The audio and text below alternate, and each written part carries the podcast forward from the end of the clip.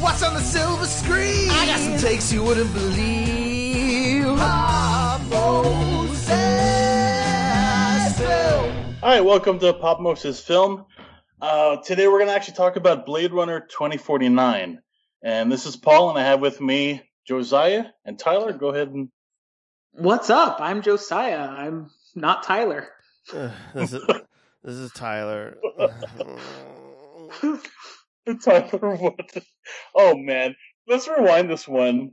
This is pretty bad. Wait, are you rewinding it for real? Because I don't. Rewinding it? What rewinding though? I love like oh, your like your oh god, VHS let me reference. let me to let me turn off the vinyl press real quick. One second.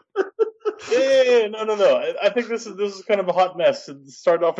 A- This is mess. this podcast is brought to you by a steam engine. No, this is all staying, Paul. This is Oh, real. absolutely. This is what No, really, really. Can this we? is what the can we Paul fans out there want. They want real Paul, not this polished phoniness. you know what? Li- life can't be as flashy as Blade Runner 2049. Okay, the film that we're talking about today. not a hot mess the first five minutes. Look, that's okay. So I'm ready. One, take two.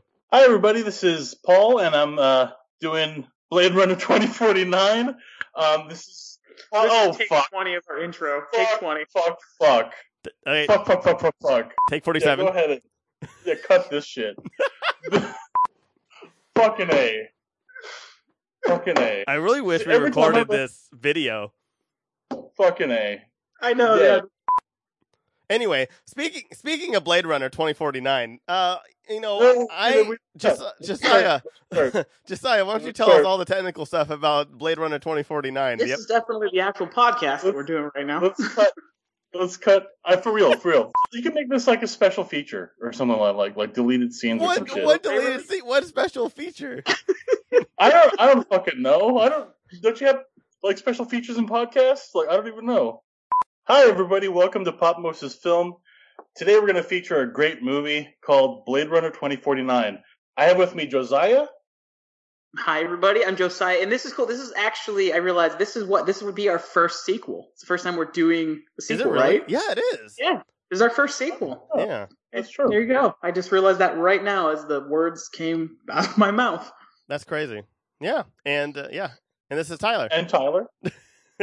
Hi, this is Tyler. You've heard me a lot, probably, and if not, then uh, listen to more of our shows. That'd be great. Thank you. And uh, yeah, so we- we chose uh, it's Blade Runner 2049. I love Blade Runner. It's a, an amazing film to me. Um, I had uh, it- it's just one of those films that I, I think formed a lot of uh, my love of film. Like it Hmm. just it's like has everything that I don't know. It's just a, a film that's near and dear to my heart, and I kind of have ownership of it. And so Blade Runner 2049, I had so many expectations going into uh, when I heard it was being an, when it was announced, and uh, there was a lot of expectations. Like, could it live up to the legacy of Blade Runner? Uh, was it going to be a horrible movie? Like, Yeah. are they going to pick a, a good director? Uh, so many different expectations, and and um, but for me, watching this movie, um, it's one of those rare films that is a great sequel, and you can in fact argue that it's better than the original. Um, and it completely honors the legacy of Blade Runner in, in many different ways. So I want, and, and so I was wondering what you guys' initial impressions when you heard that this this movie was announced.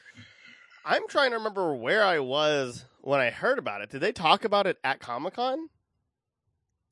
Um, yeah, they it was uh, there's a panel in, uh, in 2017 for it, and they actually had a hologram. It, it had been though in development long before that. Like, I, I, and I think that I don't know exactly when, but I know that Ridley Scott, like, he was originally attached to direct at one point too. I did not uh, know instead that. of just instead of just produce.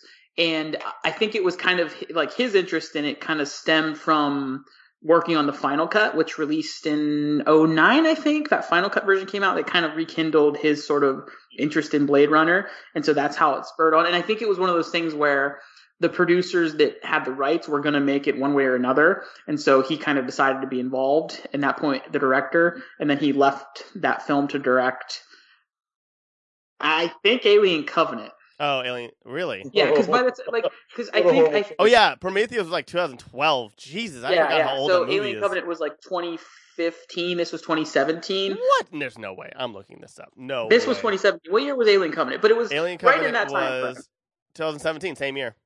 Okay, so there you go. So that makes sense that this would have been the movie he I was like, directed "Woo." over that. Interesting choices there, but uh, yeah. So I- um, I, I would say that we arguably got the way better director to direct this film. Uh, yeah, I I agree. God, this guy, Um, this I mean, he is man. He, he's directed some phenomenal things. Yeah, like the Arrival, Enemy, Cicero, S- Sicario. uh, and the director, we're not saying his name, Denis Villeneuve. yeah, and Denis also Villeneuve. the upcoming uh, Dune series that he's directing. Yeah, Dune, which I'm super excited. Like uh, that, it looks amazing from what he's done, and really, really, really fantastic. Like the, the the the book is very dense, and he's splitting it up wisely. You can't. It's one movie. It clearly doesn't work if you go back to David Lynch's Dune, which I I like in a, from a nostalgic point of view, but from a as a film, it's kind of a big hot mess. But yeah, I'm it, it was unwatchable before, and it's unwatchable now. So, I guess kind of while we're on this track, I'll kind of give you the sort of the, the specs on this thing from a creative standpoint. So, it is written by Hampton Fancher and Michael Green. So, Hampton Fancher, of course, wrote the original Blade Runner screenplay, so he's back for this one. Uh, apparently, I read that he wrote. Uh, he basically was kind of only involved for like not, maybe not one draft, but he just kind of an early pass at the script when Ridley Scott was probably still on board. I'm not sure the time frame, but he Yeah. basically wrote his screenplay as sort of a novella. It was like a novella script where he just so the story it's based on him, kind of his and Ridley Scott's story, and then Michael Green came in. Um, and Michael Green is actually famous in the pop Moses film world because he was also a writer on Green Lantern. So of all movies world to connect difference. through. yes, but he started out on Smallville. He wrote before that tons of other television. Yeah. He I mean, wrote Logan. He, I was say, he wrote Logan, right? Yeah, I wrote Logan, um, Call of the Wild more recently, so just kind of another Harrison Ford connection. He was the uh, American Gods TV show, the creator of the TV version of that. Oh wow. So he's definitely righted some wrongs with Green Lantern in his writing career. It's better to look at like Logan, but uh, just funny that I'm like the first thing I noticed that when I looked his credits, like oh yes, because the name is so sort of Michael Green. It's just you know a plain name that didn't register and jump out of me, especially when you the Green Lantern had six writers on it or something Yeah. like that. Ridley Scott was, I said, as I said, a producer, and there was a bunch of other producers, including uh, Bud Yorkin, who was one of the like financiers, kind of like the villains of the original film. Uh, Roger Deakins did the cinematography. An interesting thing, Roger Deakins, one of the most famous cinematographers, absolutely brilliant, done a lot of work with the Coen brothers, stuff like that. This is his first Oscar for Wow. Blade Runner 2049. He, uh, he's nominated like more, certainly more than 10 times. I don't know how many times. This but is a gorgeous film, and like th- Well, this, more than I mean, I would say I love Coen Brother movies, but I don't think any of them are shot or as stunning looking at as this movie is. From a visual design perspective, like it's amazing how everything is like perfectly fits in that Blade Runner world, and it's very like kind of nihilistic and. I think they go above and beyond the Blade Runner world. Like this is, I guess we'll, we'll get into that later. But man, I have so many opinions about this film. But just yeah. So and obviously Roger Deakins too is just a brilliant, probably uh, one of the best cinematographers ever. Only won an Oscar, his first Oscar for this film. And not that he didn't. I mean, this is a great film, deserving, but he's definitely had work before this, and it's well deserving of that. So it stars Ryan Gosling as Kay, Ana de Armas. I'm sure I'm pronouncing her name wrong.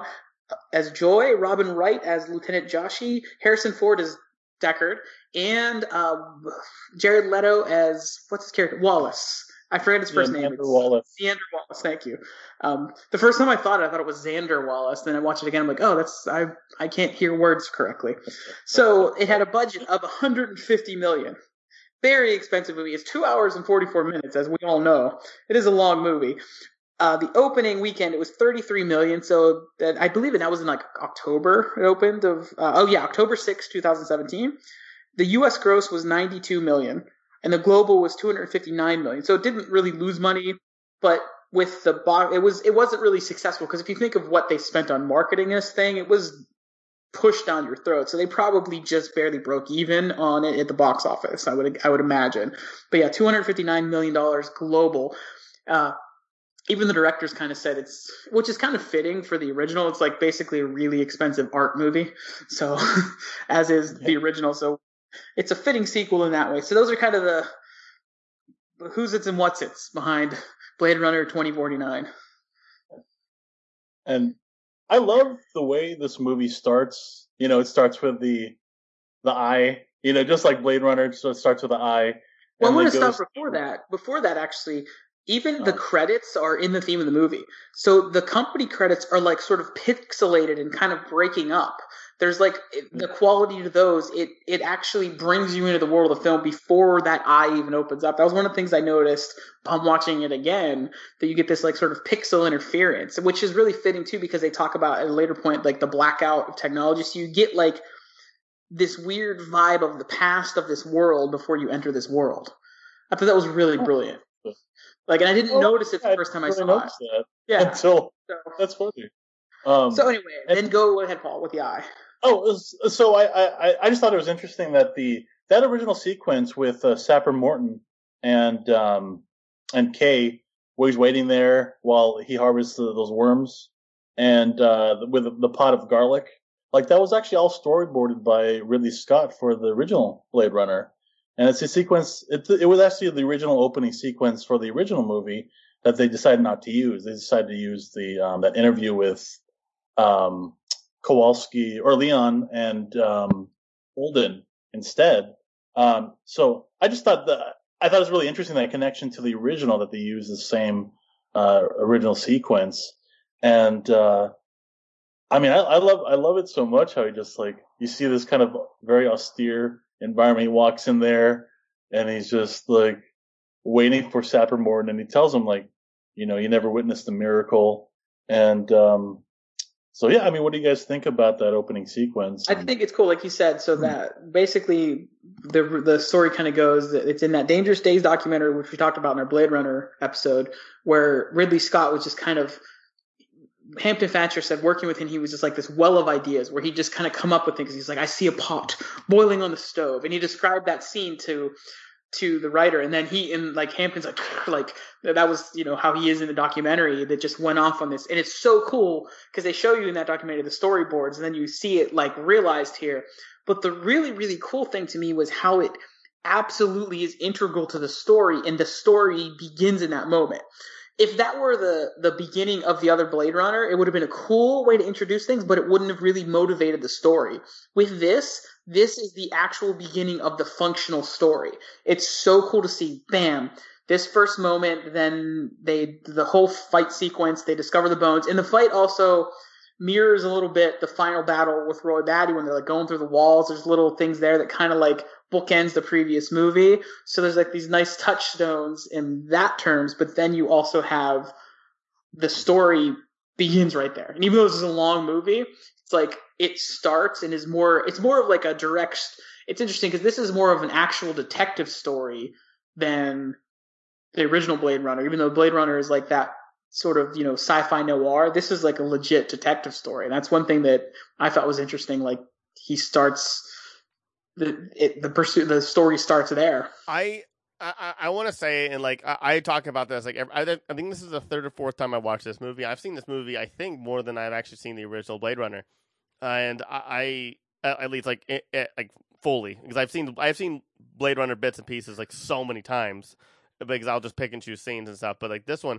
it always amazes me seeing like Dave Batista going from like me watching him wrestle to being in Guardians of the Galaxy and kind of you know his acting was kind of hard to watch a little bit in Guardians One. Like it's just it's because his Drax is written so well and he's just so out like and and, and he's just so awkward that it kind of works and that's why I think I love Drax so much because Drax is actually is my favorite Guardian. Um, anyway, and then seeing him like in uh I think it was what Spectre for a little bit, like for like a teeny teeny bit, and then seeing him in this movie at the beginning he is so good. He is No, he is. so good. Yeah. Like and, he- it, and it's it's a subtle performance, which is like Yeah. especially when you like you trace back to wrestling, it's the opposite of that. Even it, it- like even though there's an aspect of him as a wrestler, he was like. It's funny because he he as a wrestler was always more that like the beast kind of guy that didn't do as much talking, you know. And hear that like with that quietness, and it's almost like that persona plays into this guy has a past, yeah. but he's also I mean, it's just he's he's so broken and like he's, Yeah. like, like he's uh there's a lot like yeah he he just man the whole thing the whole conversation like even just before the fight is just so tense and so good that like I don't know if it's just the director or what happened like um it's actually really funny because I actually personally know his at this time at this time especially I don't know now but I'm actually very good friends with his acting coach, who actually has been on a lot of our uh, continuations and has also been a guest on our on our Grand Geekery show uh, twice, uh, where we sit down from with him for two hours and talk to him. Uh, and so, and he was telling me about he got to be on set and be there during all this, and it's just it's it's amazing how like far he went from just to what 2014, which was Guardians of the Galaxy, to now? Yeah, yeah, 2004. to just in two years and being in a James Bond movie and this movie and both and like you know James Bond it was okay. You know he was just a bad guy. Performance wasn't you know the greatest. It was it, it was good. It didn't take me out of the movie like some like some wrestlers have. But God this movie it was not only awesome like just seeing him but like really feeling the weight of the scene I just com- honestly forgot it was like I saw him and go oh my god, it's Dave Batista, and then I just completely forgot because he just blends in and, and is is this character, and and the scene is so tense that it, I just don't even care. Well, that was the way when I watched it. When this is only the second time I've seen it, uh, but 2049 because kids. This came out in 2017 when my daughter was born that Yeah. year, so that tells you, you. Repeat movie viewings, unfortunately, used to be like my thing. Now it's not so much a part of my life. But whenever this we were watching this, I remember we're watching it, Judy and I, and she, I was like, you know, that's Drax. She's like, what? she was just blown away. Uh, Yeah, but I love how like it just engrosses you in this world just so quickly. And I, I agree. Like I love Batista's impo- uh, performance, and I mean I think it's great. And I kind of have a feeling that he could have overpowered Kay, but he purposely sacrificed himself so that the you know the the trail would end there with um like I think he was I thought he was already Uh, hoping weakened that- though. what was it? I thought he was already weakened though. Yeah, I mean he's pretty old. I think he got there like in 2020 yeah, or something like that. So he's a 20. relatively old uh, replicant. Um, and I, I do I like that how they upgraded the replicants from like you know like the Nexus Six had the four year lifespan, and these ones had an unlimited lifespan. And uh, you know when they um and you know there's in a way there's kind of like a class system between the replicants. Like he like the eights run away. And so, whatever replicant version uh, Ryan Gosling is, or Well, is, uh, it's, like- it's it's sort of that little disclaimer at the beginning, kind of credit that tells you the replicants were outlawed at that point because of various rebellions. So the Nexus series, and it bankrupted the Tyrell Corporation. So then, uh, and then there was like other issues, and then Wallace came in and um, he created a new form of replicant that was obedient, which is the Ryan Gosling form.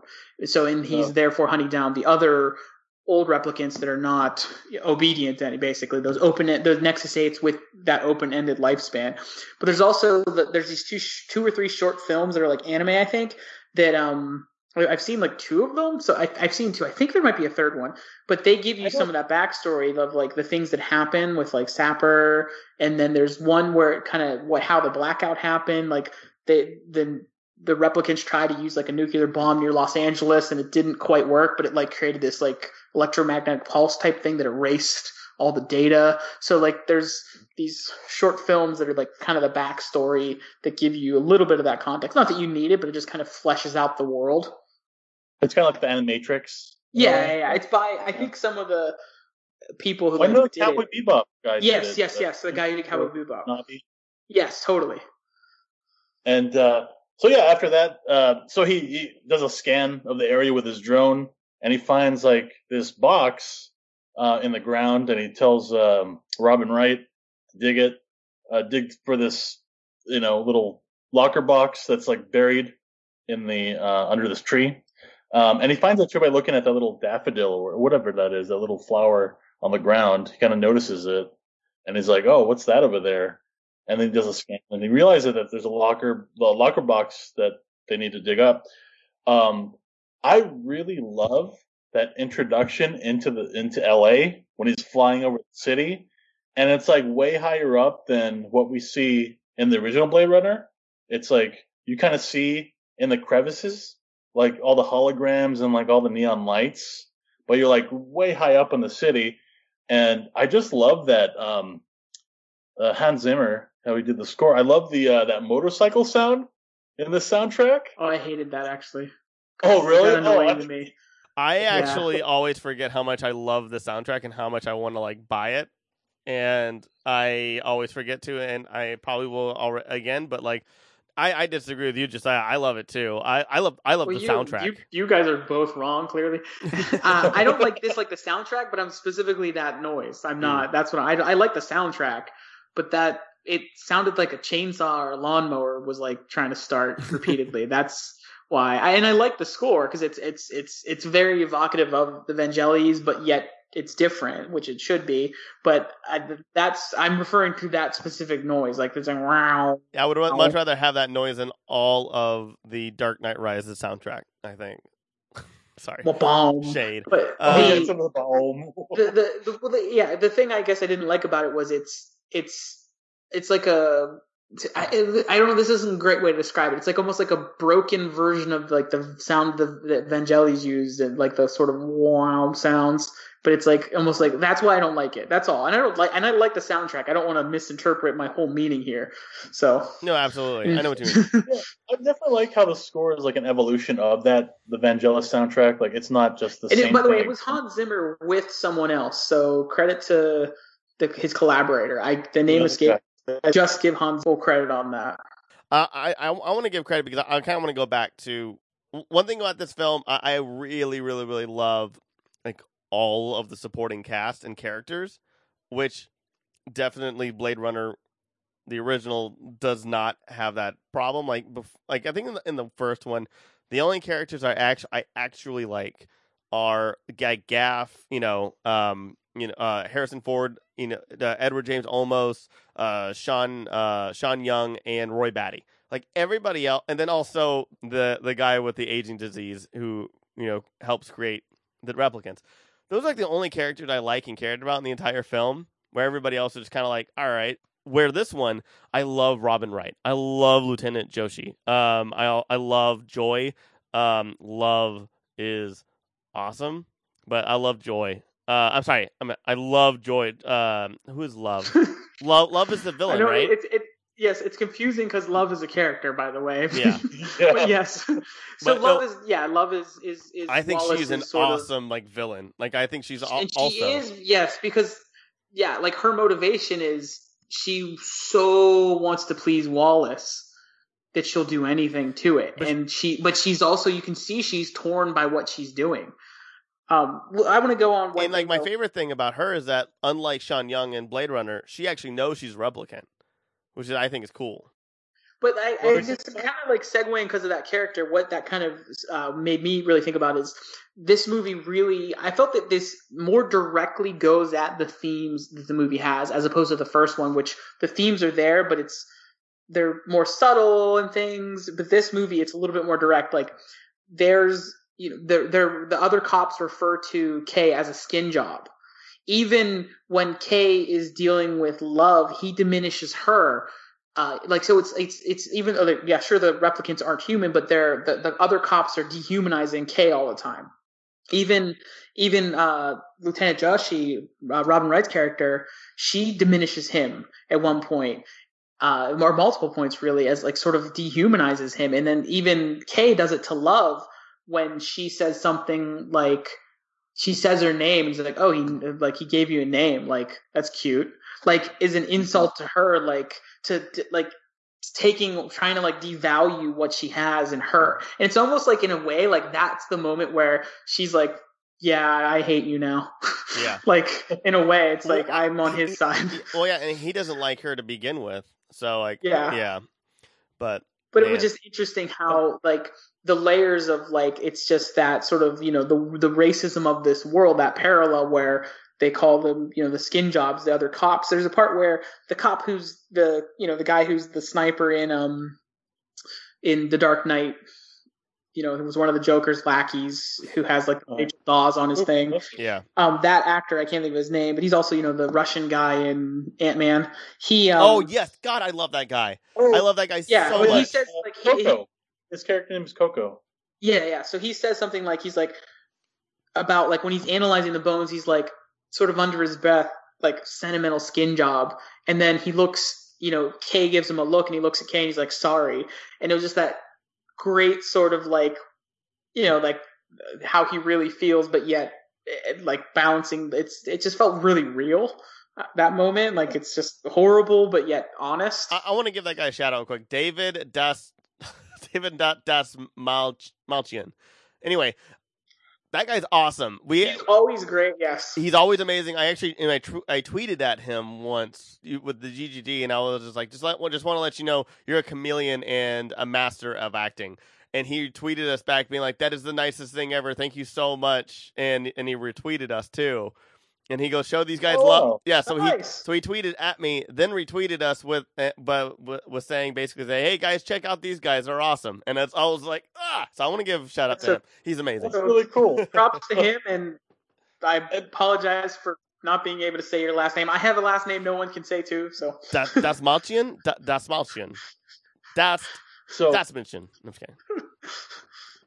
actually, so that's that's um, so that's interesting what Josiah said about the uh, with the bones and Coco because that kind of like is the crux of the film where um, they discover that the pile of bones that they found in the locker box is actually the bones of Rachel, and that she they find out how she died and that she gave birth to a child, and um, they were able to find like Kay was able to find those that serial number, um, so they know that she was a replicant. So he goes over to Robin Wright, and they have this uh, ex- this conversation about Kay says, you know, am I going to have to retire this person that has a soul? Like this person is yeah, he he, he he he says yeah, his line is uh, I wrote it down. I never retired something that was born before, and that was Oh, what yeah. led to.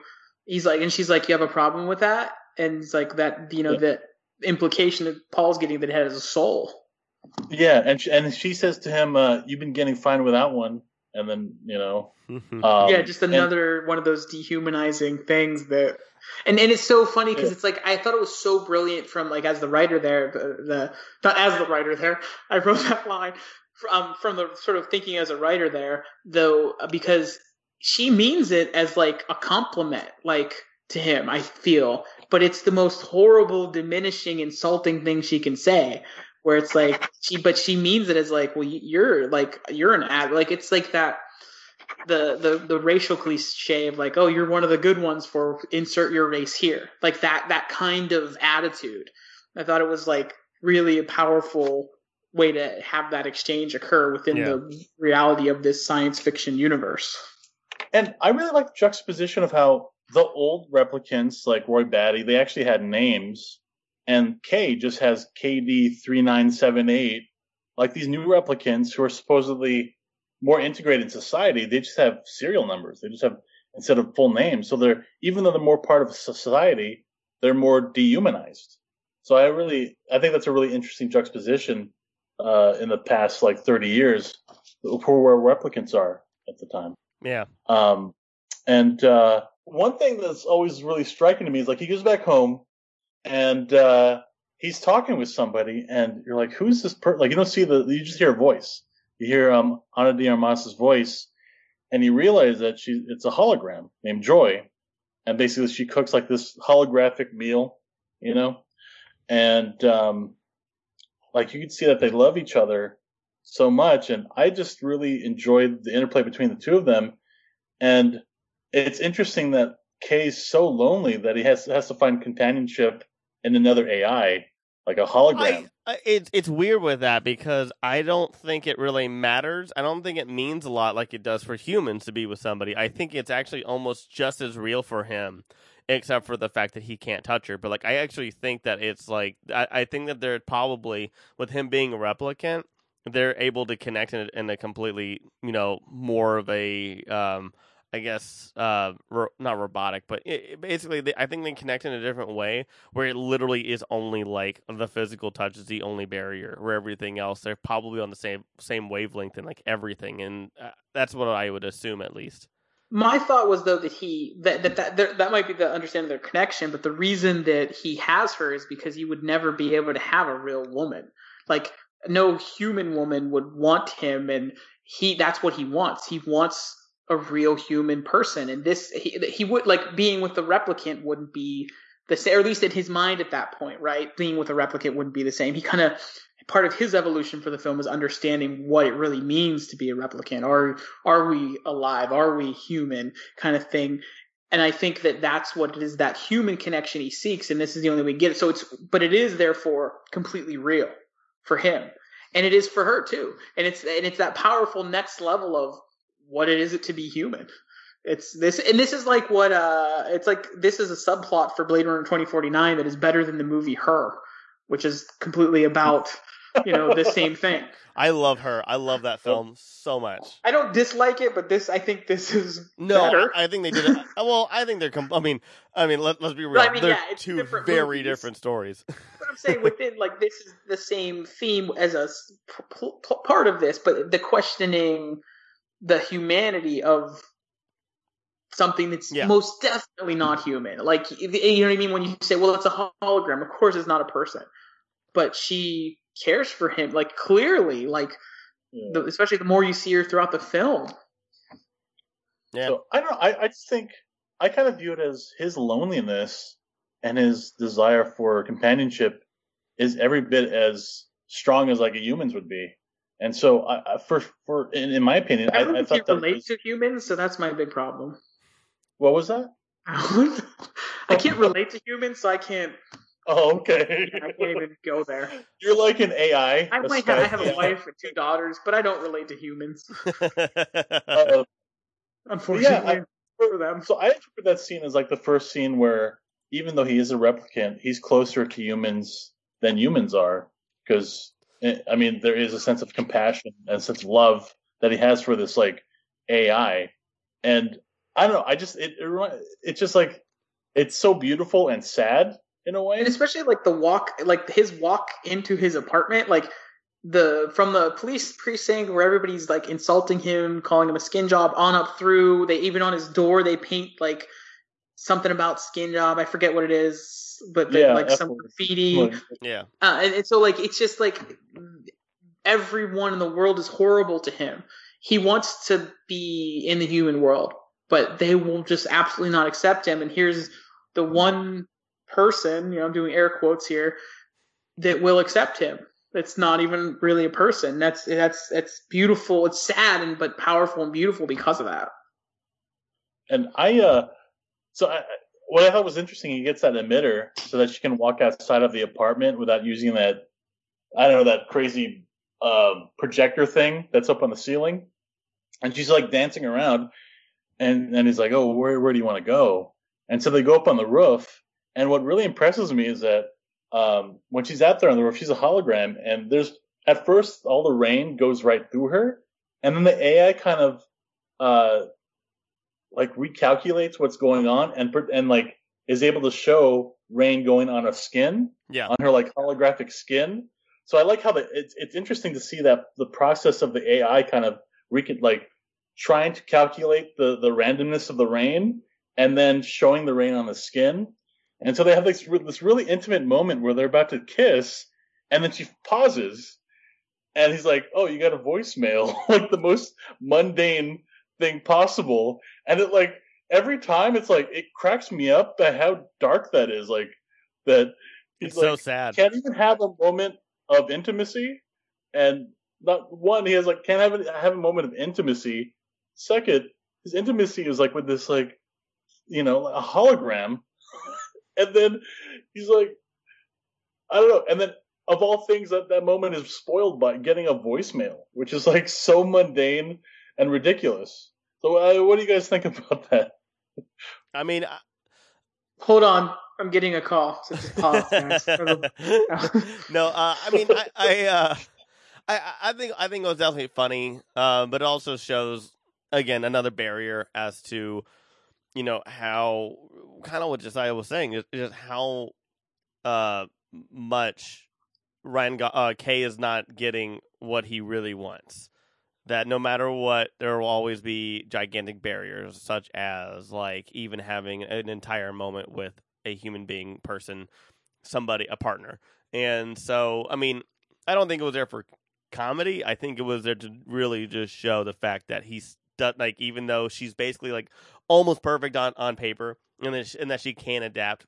However, she still has major functions, which is telling him, giving him messages, giving him, you know, basically being his uh, secretary uh, Yeah. service. And I think it also shows, though, too, like there's another thing going on there where replicants are slaves in this world, and he is a slave, even though he's has his own place and he's free, quote, free in the world. He is still a slave and a slave to his job because that's Yeah. a call about the case and something you know goes on with that. So it's like he is, even though he has the appearance of freedom, he is absolutely not free. And I think that's an important part of that. I mean, it, uh, it makes it more powerful by that moment of like potential intimacy, and then oh, work is calling. It's like that. And that's all he has. Yeah. that is Yeah. his job because that's what he exists to do. He was made for that purpose. He was made to do his job. I, It's uh, like there's a there's a part in and I think it's in the final cut of Blade Runner where Gaff at the end shouts. It's you know uh, where he's like, "You've done a man's job, sir, but are you a man?" Like he, it's like a, it might be like an outtake or something. I can't remember. It all blurs together at this point, but it's like that literal uh, direct question of his humanity, and that's how it shows it in the film here with Kay. Yeah. So w- with this film, like you know, we have a protagonist which is a hundred percent a replicant with no question at, at all whatsoever, trying to get clues and also trying to solve the a uh, a case as well of a missing daughter of of a possible human replicant or two replicants, whatever. Uh, I'm I can't even get into that right now. Um, and you know, having somebody like like Robin, like I think I love Robin Wright's character. I love Lieutenant uh, Joshi or Joshi, whatever it is, and uh, her relationship with him because again, she's a little mean to him, but also she's like has a lot of respect for him. Like she even says, like you know, I've worked with a lot of you in the past, and and then she's like, you know, but she talks about how he's different and how it's been different, which is kind of cool. I think. We talked about last episode in Blade Runner where the the the cop was there. There's there's a part where in his narration he's like he's the kind of cop who would have you know called a man a black man the n word 40 you know what i mean like he says that like and she is functionally like that kind of cop in this world where she's like literally like it's the equivalent of saying you're a credit to your race Yeah. to him. I mean, I'm not saying she doesn't genuinely care about it, but she does a great job of bringing that reality. It's it's it's it shows you what Putting him in his is- place before he, get- you know, just in case. kinda. exactly, exactly, but yet really genuinely caring about him too. Yeah. And then she, like, and it's to her credit for being able to bring that together. Yeah. So, but yeah, From there, uh, Kay goes to the Wallace Corporation and he flies over the city and he see and I think thought this was really neat. You see the old Ty- Tyrell Corporation building. Um, Oh yeah, you- it's, it's all blacked out. yeah, it's blacked out because they like got bankrupted. Uh, what was it, 2019 or 2020? they got Pan Am. Um, yeah, yeah, they They literally got got Pan Am. Even though Pan Am exists in that world for some reason. Um, and so they, uh, yeah, he goes to Wallace Corporation. He's uh, trying to find out what's to do with those bones, um, or he has a lock of hair. Yeah. He's trying to find out, you know, what's to do with his lock of hair. And uh, Love like uh, has a recording that they listen to with uh, it's basically the Voight-Kampff test between Rachel and Deckard. So Kay re- recognizes it like, oh, he, you know, he uh, she liked him. She was like toying with him, and and then after that, there's a scene with Wallace. Like I don't know, there's a replicant on like flypaper that like falls off the flypaper, and I guess he, what he's trying to do is replicate or replicate, uh, get a replicant that could actually procreate, like Rachel. the wording there. He's trying to replicate a replicant who I- can procreate. I- That was a whole lot of like whatness. yeah, that, sorry, yeah, yeah, that's a little bit but odd. that's what's Yeah. happening. Yes. But he's yeah, he's trying to replicate that technology. Wait, huh? He's trying to Uh, get. I, I, I, uh, okay, like, well, let's talk about let's just, let's talk about like like the bigger picture possibly because that's like I, I want to say like one thing I do like about you know uh, like like Wallace like Wallace Corp is that they it is very similar to Tyrell but also like have a completely different kind of like outlook I feel which is kind of like interesting to me which is actually makes me actually care more about that company uh like as to be like well what the hell is happening? Like kind of like like you know what what is going on? Where Tyrell is kind of just like yeah just just just do this. These guys are bad and and I, I do stupid shit and then but I want to make money. With this one is more of just like it's like it's that crazy kind of like corporation where like especially when we meet Jared Leto's character like it, it's it has like this whole other like kind of outlook and or at least like um um or look to it in the movie to where everybody where everything is just kind of like oh it's innovative it's new it's everything. And uh and where you don't know where they're going to go where they're coming from where Tyrell is more of like oh we're just making things easier for you.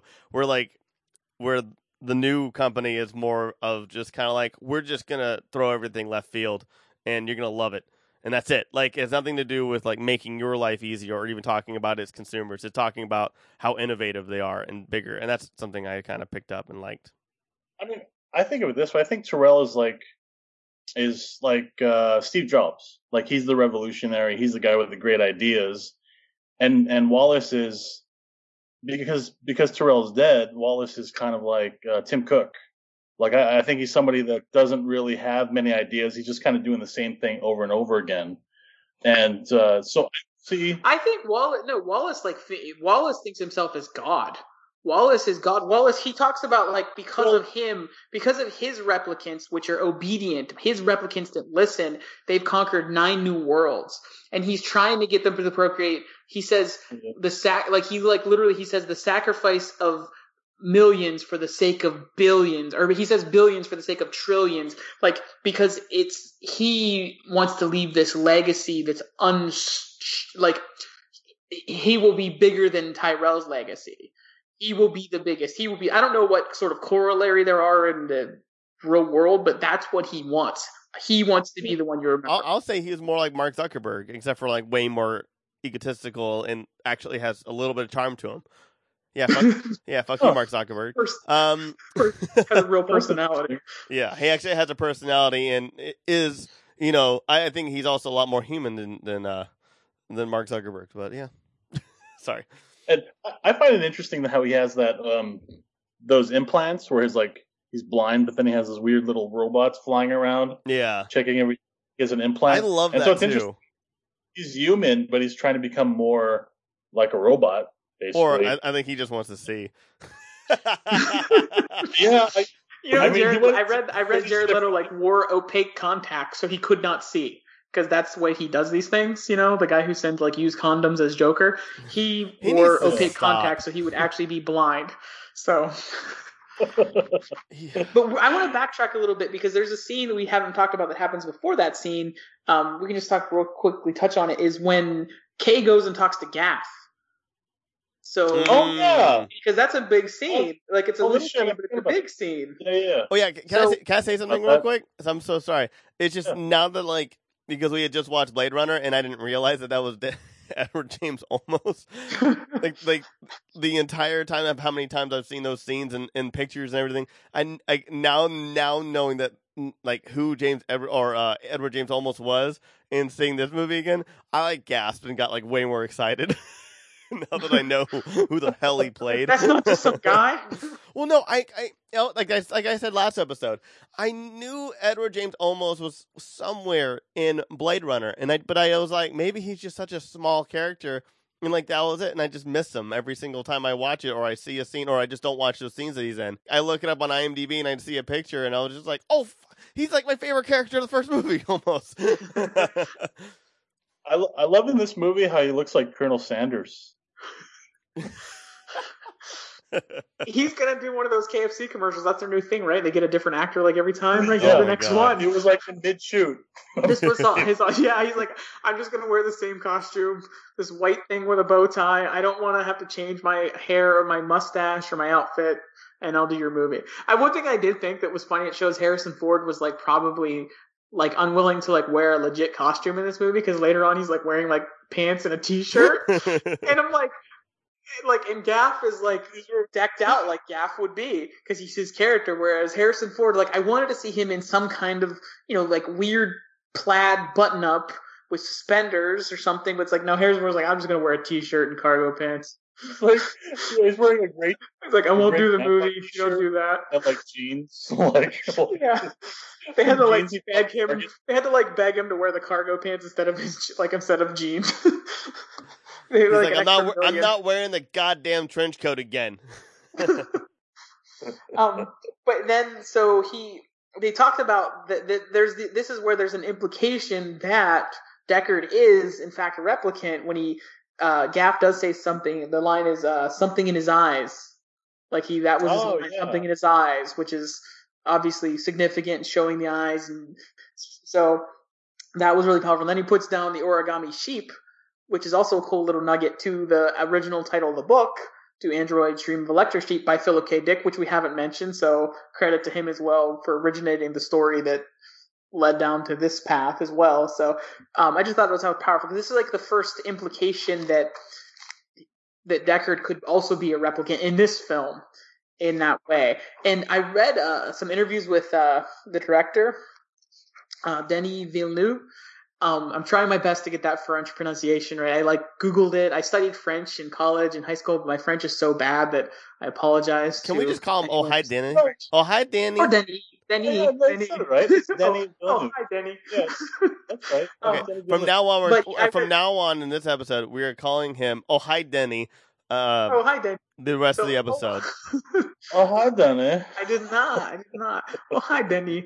I'm throwing on my water glass here. I Um, did not. um, I did so- not shoot oh, her. hi, I did not. But anyway, so oh hi Denny, he in an interview said he talked about the this movie like for him the the movie is the original like you know you go off of the ending of the original film where they kind of go off happily ever after how it ends what have you. That he said but his, for him it's there's sort of two versions of the film that are the film that he thinks about. It's the original version and the final cut version. And he talked about how the original version is essentially a story of a human falling in love with an android Yeah. while killing androids or a replicant. And then the but the final cut makes it a human discovering that he is actually a replicant and so the, he said he used the sort of tension of those two movies to inform this movie where you're still not sure what's going on with Deckard specifically. It doesn't it's you know it's not his movie but there's still that question lingers out there. And this is that first big planted seed of that. Because I, I feel like it, it gets to the question is the if if if it's a replicant child that Rachel had, did Deckard have to also be a replicant in order for that to be a thing that can happen, or Yeah. is it you know like uh, for lack of a better word, but like a mixed kid, And thank like and, you know, and, replicant and thank and thank God for this movie for spelling it out, letting us know 100 percent as to what is happening and how. Just kidding, I'm just joking. It didn't do jack shit. Uh, no.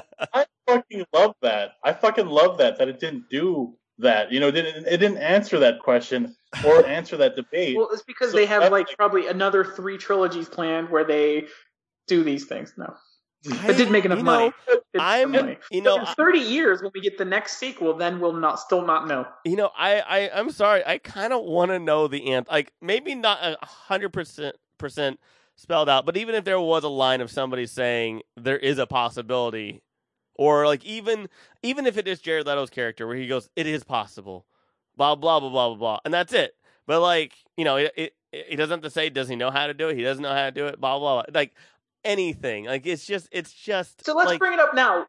Question now for both of you: Do you think he is, based on having seen this? Do you think he's a replicant? No, because he's gotten no, because he's gotten older, and like now the replicants haven't. Well, the aged. replicants age. The replicants still age. Do they? But no. Okay. Uh, sorry. when he How uh, they age is a different question. yeah, well, yeah, how they age and everything. So the first Blade Runner, I mean, Harrison Ford really aged. yeah, but like really, really, the aged. the the original Blade Runner, they they only lasted for what five to six, four to five, four to six years, They had a four-year lifespan built. four year in. life. Yeah. Yeah. So yeah, he's not a replicant. He's just not. Like, like that answers the question there. Well, he would be if he is. He's the Nexus Eight, as opposed to Oh. the Nexus. What was it in in Blade Runner? They were the Nexus Sixes, right? The, those Yeah. were the ones he was pursuing. That was a, that at that point the top of the line.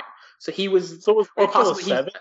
Maybe he's a seven. Yeah, exactly. So maybe they're the they'd be the Nexus Seven, and the Nexus Eight were then the generation that came from them. I don't. If think, they are replicants, I, I, don't think he's a replicant I don't. personally. I having don't. seen- I think if he was a replicant, nobody would give a shit. Oh yeah, no, I, I honestly think he's human. Um, basically for the same reasons that were explained in the last podcast about Blade Runner. Narratively, it just would have been better that he's a human Yeah. and that you know uh, a replicant taught him how to be human. They really try to make So- us think that he's a replicant in this film, though. I will say that that this film did a way bigger, way way more push to make us believe that he is. But the thing is, is I don't know if it's I'm just I'm stubborn or the fact is that no, it doesn't make any sense. Because again, if he was a replicant, he served his time. I'm sure somebody basically, you know, especially like with Edward James Olmos, like they wouldn't have given a shit if he was a replicant. They would have been like, just live out in the desert, do nothing. You've you've served your purpose and you've saved a lot of lives, and you're not gonna you're not gonna rise against us. You're not gonna leave us. You're not gonna do anything. Just fucking go. Like they wouldn't care. He wouldn't. He he wouldn't rise up. Like he's seen both sides where he saw the human the humanization of of Roy Batty and them, and still wasn't like hundred percent okay with it. Like I'm sure. I just don't think with you know 30 years hap- you know in between that they would care 30 years later about him and a and a, and a daughter and a daughter replicant. Why would they care 30 years later especially when she's fully grown as well? That's what i'm saying is like i just don't think it really makes a lot of sense as to why the entire world would care 30 years later as opposed to maybe 5 or maybe like i don't know. I just Wait, in the in the context of the movie, in or the movie in, the context just, of the movie well i'm just saying like that why in the they care that he's a timeline- No, I don't think he's a replicant at all. I'm saying if he was, if he was, like Yeah. they would have looked for him way earlier. It, for 30 years of them just not, you know, like just leaving him alone. Why would they care after 30 years? Is what I'm saying. Does that make sense, Josiah, or am I just? No, Yeah, I, I mean, follow it- what you're saying. I follow what you're saying. I don't know that, but we don't know why they didn't. Like maybe they thought he was dead. We don't know exactly. You know, we don't know what they thought of him because part of it is too. I think with uh, the implication of the blackout is that sort of the the window for you don't exist anymore kind of scenarios. I think that's a little bit what's going on there. So then they could successfully hide. And that's why they were, at least in part, I think the blackout is why they were successfully able to hide the kid because when they put the kid back into circulation in the world, she had no record before that, right? She's a few years old at that point when she goes into that like slave driving orphanage thing where because of the blackout, there was no record of her previous to that, so they'll take her in. So you know what I mean? So they wouldn't have even necessarily known he's out there and couldn't have cared I to mean, know. I think of it this way. I think of it this way. Like when she went down into the, when they both went down into that uh, vault, it was obviously like they haven't no no been there for like a long time, and only Wallace has access to that information. It seems like, and so I just think that after the blackout, nobody really wanted to go back and look for anything or care about anything pre-blackout. Um, and yeah, I just I, I just think it's that like Deckard was kind of lost in time uh, because of the blackout.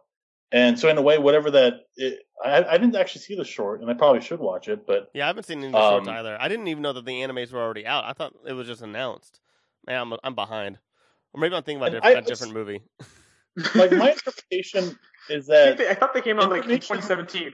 Yeah, maybe I'm thinking about a different. I know another mo- I know another like thing that's having like an ani- like an anime series coming out, and I can't remember. Yeah, so. So I, my interpretation is that information pre-blackout is a privilege that only like a mega billionaire like Wallace would have access to it, and everybody else is kind of left in the dark. You know, they, Yeah. they just don't have access to that information. And so I think Wallace is able to control that information and and you know disseminate it in, in any way he wants to. Um, and so yeah, I mean, I just think it's that that nobody. But just, even that, like the, the even though he's the one who controls it, he controls the pieces that are still there. That's the thing. So it's things are incomplete Yeah. and things are missing. So even though he has as much as you can have, it's still not all there. Yeah. You know, it's not a complete picture. And that's part of why he can't figure out how Tyrell did it because he doesn't have everything. You know, that's why it was important though. He, he finally he needed the physical bones. That's another step. Yeah. And I love how he, felt, he refers to them as angels. You know, um, I think that was a. I think that's another line along that God complex thing that Yeah. I was mentioning too. Oh, okay. Yeah. Because Oh, he, yeah, he, yeah, okay, yeah, so he thinks go. he's God just and, kind of and they're reinforces his He's angels. God and they are angels. They're the ones he's that he created. angels. Yeah. His first creations, whatever. And yeah, and they're the they're they're angels because like you know they in the biblical context, angels are above you know us as humans, and therefore the, his replicants in his world they are better than people. So then that leads him to San Diego, where San Diego is like a big trash heap. Um, one thing that's kind of interesting to me is like those uh, those garbage trucks are actually in the movie Soldier. They have Yeah, this, those are, yeah. are I told you Soldier. last time. I said that's parallel Yeah, yeah, yeah, universe, you called right? it. Yeah, yeah, you called it. Um, and uh, yeah, so these like I don't know these hobos or something. They like shoot at him, and they shoot like a harpoon with a kite, and it gets A electrocuted. harpoon with a hobo. I mean, a hobo with a harpoon. Yeah, Hobo Harpoon. Which is funny because uh, Rutger Hauer played Hobo with a shotgun. So there you go. There's a connection right there. all the The- same all, universe. It's all one huge It's all universe of one soldier, cinematic universe. Blade Runner, and hobo with a shotgun. what I really like about this scene, um, you see Love like getting her nails done while she's ordering a missile strike on these people, and she's like doing it very clinically. Like she's just like, "Oh, fire missile here, fire missile there," and blows these people up to where they're like, like pretty much paste. yeah. You know, it's like so dispassionate. Um, while she's getting her nails done, and you know, she kind of just doesn't give a shit. Yeah, and she's like, oh, uh, "Do your job." yeah, yeah. Um, so I mean, what do you what do you think about that? What do you think about I mean, you like, know love? It's kind of like what we were saying about her and Wallace from before, where it's just he has a god complex and she sees him as that god. So everything is disinteresting to her as long as he's happy. So she doesn't really care. She all she wants to do is do what his bidding is. If she if he wants something dead, she's gonna kill it, and it's not gonna bother her. You know, it, it, it's just something where she's not gonna go out of her way from stopping from doing something when she can easily kill people that she's been ordered to kill. Yeah, I agree. I think yeah, that's it. That's that's and she executes that character beautifully. Like she just that's it. She just lives Yeah, to no, serve I- him. And like the only thing that would bother her is is it's like throughout the movie she gets frustrated because when she's failing him. It's nothing. Like- I, I don't even think she cares about her whatsoever. I think it's only about his uh, um his approval, and uh, that's the thing about uh, um, I think about love is that she just doesn't. She, yeah, she is a replicant who just doesn't care, who doesn't have any identity, he doesn't have anything. She serves, and that's what she wants. Is that's the thing is that she has a want, um, and that's what makes her different from like Sean Young, Sean Young's character, where she is trying to be real because she thinks she's real and she'd hope and then of course she finds out she's not and she's still hopeful and trying to fight it and battle it off where it's the opposite of love where love is basically just like well i'm a replicant and he's god so i'm going to turn all emotion and everything off. Where sean young's like no no no i i, I have to be like i i, I don't want to be i got to be as human as possible and continue this on and like and like kind of doubting or not even doubting but like essentially lying to herself as well. And that's why I think it's like a, a whole different dynamic between like Sean Young's character to Tyrell to Love and Wallace. So I was going to say I really like that because I didn't really think of the connection for those two characters, but they really are the parallel characters in that way. How it's their connection to the creator, Yeah, where it's the the the Wallace who is wants you to know I am God, and Tyrell who is like, and for for religious parallels, almost like the devil, where he's he manipulates. He's like a he's like a trickster god Yeah. where he's like, look, Yeah. I look at what I can do. She doesn't even know what she is. Yeah, Like, exac- that- exactly. Yeah, well, yeah, It, it's a different. that's that's yeah. so brilliant. Yeah, I like that. Yeah, the the you know God and devil thing. I, I really and like which that. makes sense why like Wallace would be so motivated. Like he's interesting because he's really like in a sense the villain of the piece, but he doesn't at all see himself as that. Whereas Tyrell is like Tyrell is obviously like the real villain of that piece, and he doesn't see himself as that. But yet he knows he's not a good guy. He doesn't just he just doesn't care. Whereas Wallace though he thinks he is a great man. And he will show the world he is a great man. and I don't think that he's really that all that bad. Minus like you know maybe wanting to hurt a couple humans. But like, I think he, I think he's messed up. I think that there's so many other. I assume that there are so many other billion trillionaires out there who have the exact same mindset as him. I, I, I just, I think he wants to be the best, uh, the you know the very best, and no one ever was. Um, and to catch them is his real. T- I'm just kidding. I'm sorry. Um, that was the Pokemon lyrics. Anyways, uh, so, uh, no, but I, I, I, I, I definitely actually definitely think Tyrell is way worse, way worse. Like like what he was saying, where he's messing with them and they bring him in, they do like the really and like the tests are so like aggravating to them and like it, it's kind of like a game to him where Wallace just he wants to be God to them where he wants them Yeah, like like Wallace is whatever you think of it, he legitimately sees it as doing good. Yeah. Whereas Tyrell, it doesn't it doesn't that's not his motivation at all. He Yeah. just because he and- just has the it's almost like he has the power to do it. Yeah, a- and that test is all I to anger thought- them. It's to all not even show like ha- like it's to show other emotions. It is only there to anger the the replicants, and it's like him just toying with them. I don't think that with Tyrell there was any malice behind it. I think there was pure oh, totally was. I mean, the whole thing. Whenever like whenever he meets Sean Young's character, whenever he meets her,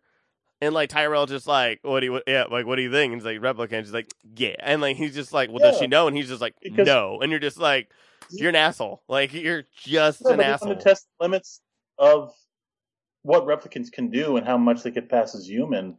And so, like, I I, I read that scene as kind of like a scientist finding out data, like looking at the data and seeing if he was successful in, in, in his experiment. But I think Like, I Tyrell, didn't see Tyrell wanted them to be more slaves. I think he wanted them to be.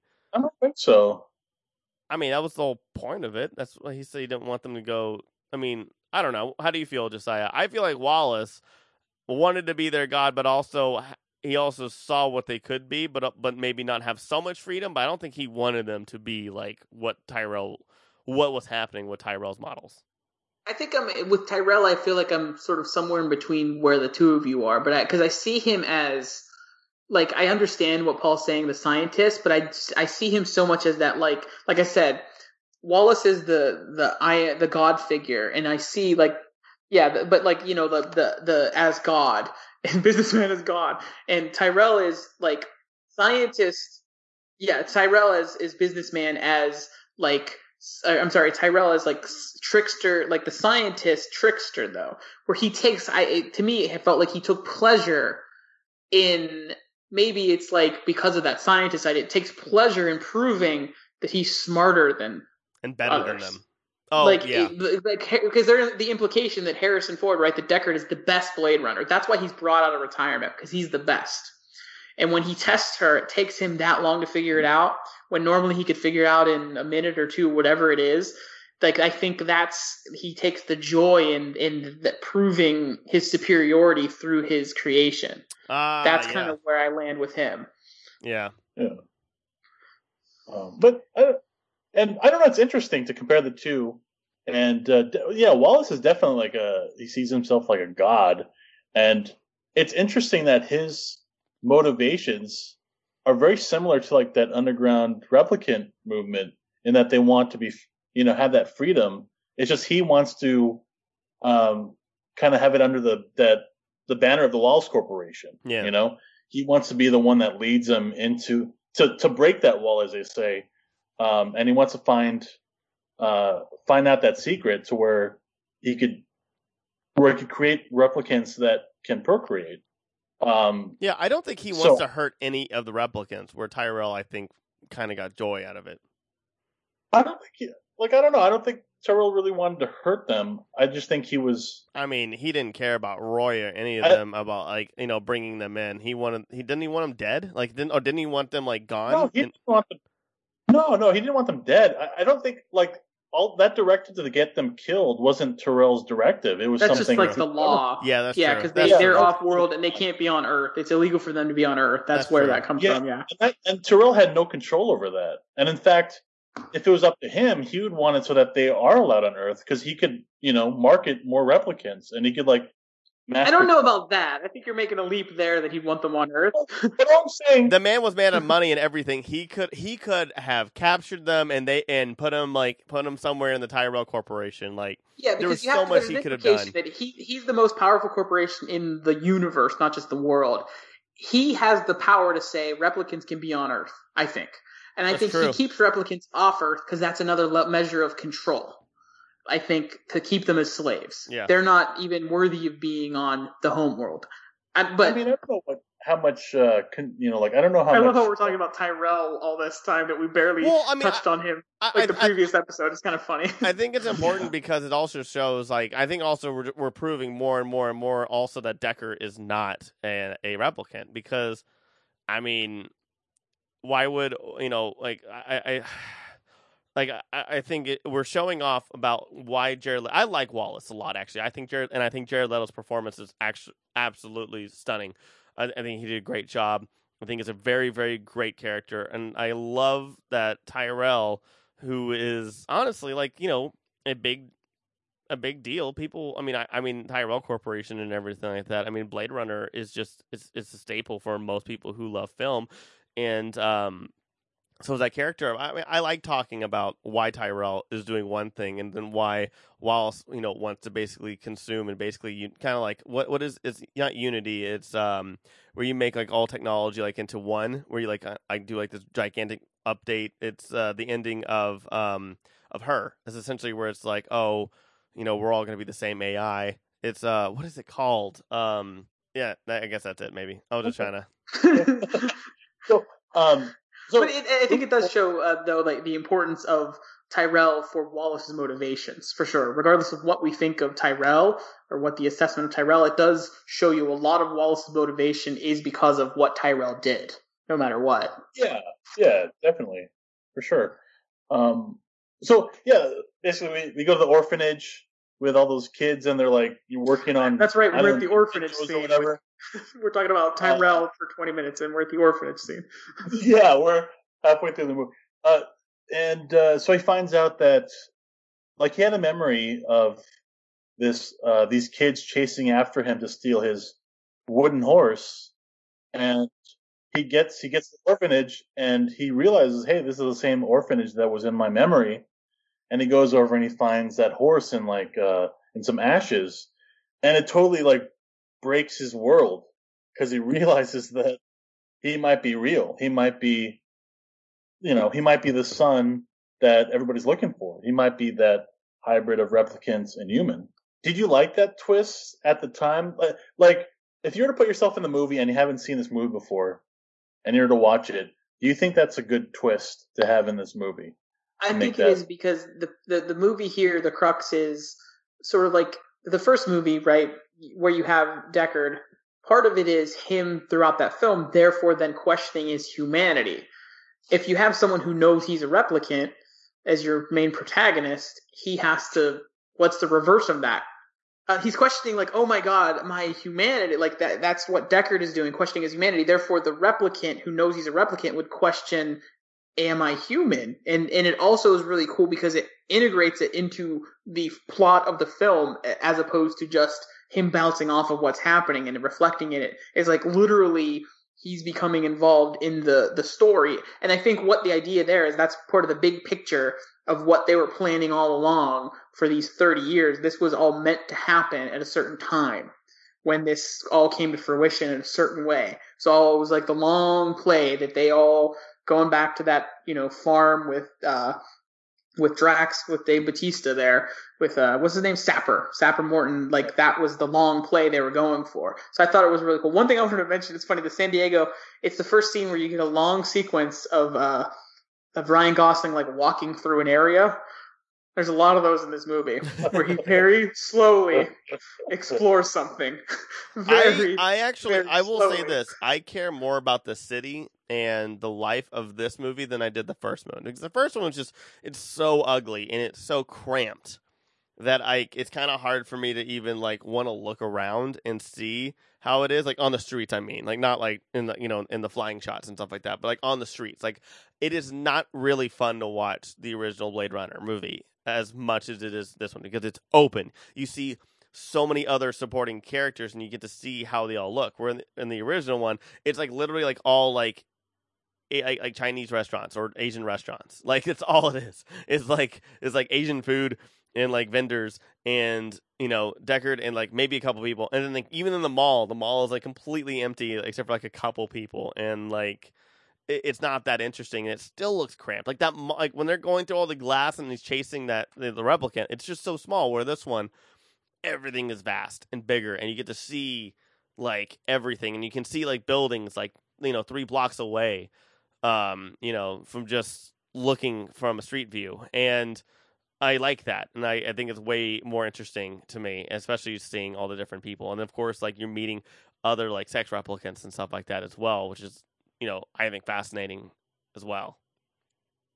Of course, you think the sex replicants are fascinating. I am talking about everything in general, but I also think the fact is that yes, thirty years prior, like all that stuff, like it, I mean, yeah, everything's on the run, everything's hidden and stuff like that, and they're like right there in plain sight. And I love the fact that they're also going after and not teasing, but kind of messing with Ryan Gosling's character when he's so in love with Joy. I, I really like when, when they're on the streets and like he's by that bar that has a a bunch of prostitutes or whatever. And, oh, you uh, would like this there's, scene with prostitutes, Paul. Oh wow, wow, Wow, Uh, but anyway, there's like this But advertisement. not just one, many prostitutes. yeah, a whole bunch of them. my favorite one, Dozens. my favorite part of the movie Um, is when there was like the most prostitutes on screen. Yeah, well, I like. There's like so, an this movie advertisement had for like so many pro- it's the revolutionary use of Sex work multiple work prostitutes. So many prostitutes used. Yeah, there's like this uh, ballerina that's like dancing, and it's like kind of a beautiful thing to see this hologram ballerina dancing, but it's also very like obtrusive and annoying. Yeah, yeah, yeah. Like see. through this. And I like yeah. that that both like how something beautiful is there, but also something that's really kind of obnoxious. And and then there's like this dancing girl with like promoting soda or whatever. So I I, I just like the uh the evolution of that technology of of their advertisements instead of like the billboards flashing on the side of the building. It's like advertisements that are like kind of forced down your throat, you know, as you're walking down the street. Yeah, it's So, like an I- ad that literally follows you down the street, and it's fifty feet Yeah. tall. Yeah, in every way, it's like very obnoxious. I I, I want to say as well, that, like again, I want to talk about Joy again, and especially the actress, um, you know, Ana de Armas. She is phenomenal, and like she was great. Like I mean, she's been in Knives Out. She's gonna be in the upcoming James Bond film, and like it looks epic as hell. Um, like she's awesome, and I, I want to give her so much credit. And I think she's actually my favorite like part of the film. Actually, is gonna be Joy. I, I really, really just Yeah. I love the concept of Joy. Um, and I, oh yeah, one thing I want to talk about is holy shit, this movie. But again, And- it's kind of like real quick. The, that we just before you go on because it's jumping on jumping on Joy, staying on Joy rather. Um, she's the like it's kind of like in the first movie where the most human character is a replicant, Roy, and he learns to be the most human. Whereas she she is clearly in this like she's the most human. yeah, She's the most. She Yeah. cares for Kay more. Like you see, like she is the least human in this film, and she is the most human, the most caring, the most compassionate yeah. throughout the film. And I thought it was a really powerful thing.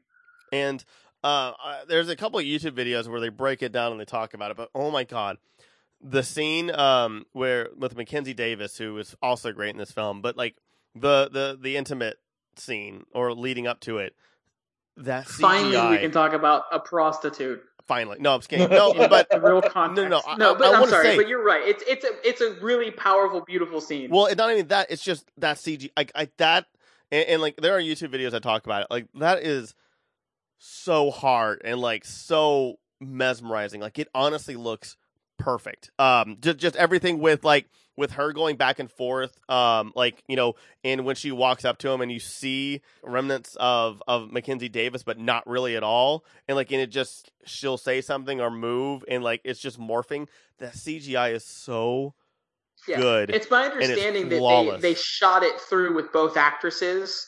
So essentially, they would replicate the movements, and then like so. It's what's really cool because I love when any kind of effect is still based on performance, and it's two really good actresses, great actresses that then with really brilliant um, artists on the back end bringing that together. Like that's when it's really it means more. It's more powerful. It's like you know when you go back to like Gollum, like why that is a something that stands out as a character, not just an effect, because you have performance melded with artistry.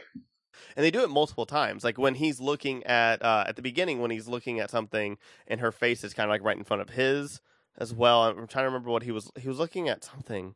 Was it um but uh he was like looking into a machine and then she was also looking into it but her face was like right in front of his. Oh yeah, it was like a microfiche or something. Yeah. and it made the clickety sound Yes. when he was looking at the DNA for the two kids that were um, put up for adoption, Like all, and all he's trying to find out. Which, Yeah, uh, like all that, all that is just really, really, really hard. You, you don't just be like, okay, copy paste, okay, just put it on there. No, like they they they have to meld like both actors' thing, make it look flawless, make it look good, lighting, everything. Like everything has to be like hundred percent perfect, and it is so well done. And I love CG, and I love like everything. And they try to do so much with it, and I just want to give them props and at least bring it up in this podcast, talking about like the intimate scene is stunning and it's scary how like you know with deep, how we are coming with deep fakes right now how like this was just like it, it's kind of like almost the same thing where it's just like a copy over the other person like when they would uh, move and it's just it's so good and it's like so good to the story i think as well. I think it really builds up kay and also just makes joy like like what josiah was saying like really honestly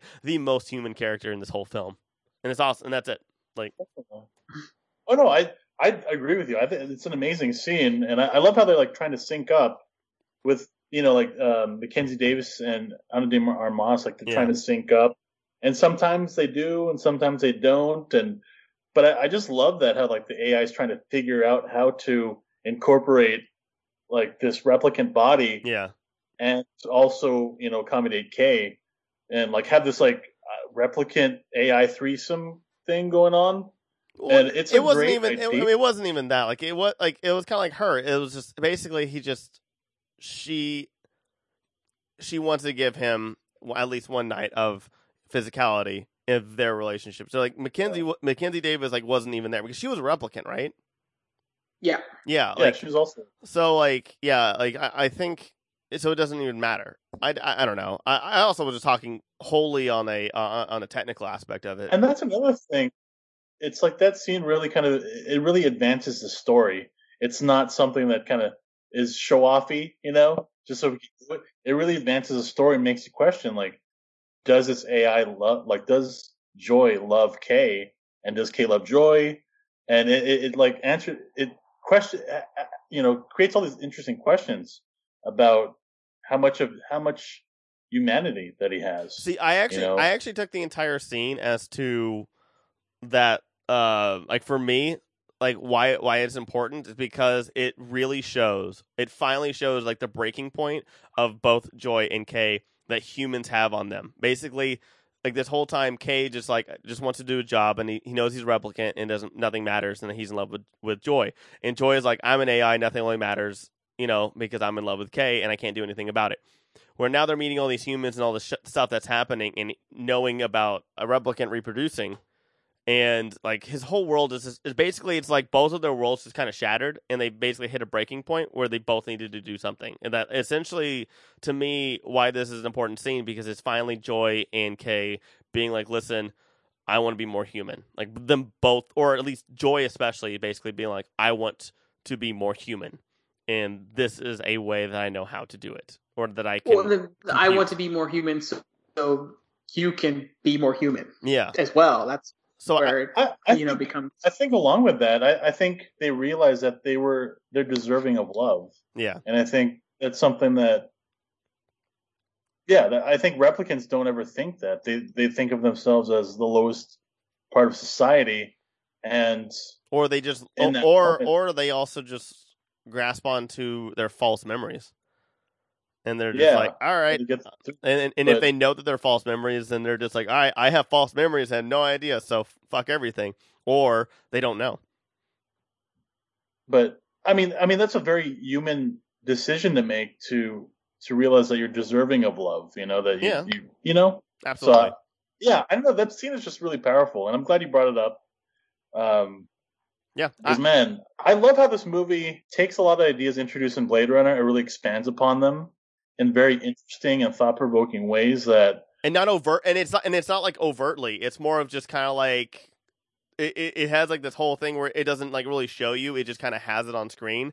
And it like it, it kind of just tell it, it kind of just tells you as opposed to just showing you which i think is kind of nice as well. I think to me, I like I the way the way I look at this movie, I look at it as a miracle that like this thought provoking, really great sequel, possibly better than the original yeah uh, sequel to Blade Runner, with this all this baggage of like legacy and because a lot of people like really love Blade Runner, attached to it. it's coming from something that has like you said a lot of baggage but also a lot of failure to it as well like blade runner was not a, a, a hit and was had a couple uh you know in cuts that were not that were not beloved by a lot of people and you know it went through it, it went through a lot like you know uh publicly you know in the film you know- you know in, in the film scene and everything it, it's it is a you know, it was one of those movies where it was like, had they not kept working on it, it would have just died off and nobody would have talked about it ever again.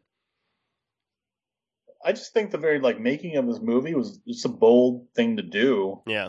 because there's so many things that could have went wrong and like a lot of the people's taste nowadays are way dumber than it is in 1982 so to like even double down on the same cerebral film as as blade runner and I- even expand those is really risky and I, I know would. I just. I com- actually. I think I actually completely disagree. I think the '80s people were smarter than the '90s. I think the '90s we got like the like. I think societally we just got dumb. Every, almost there's not that many smart movies in the '90s. But nowadays, like look at Inception, look at Arrival, look at um. Um, I mean, look, anything Christopher Nolan does, I, I, I, actually have to disagree and give you and give the audience credit.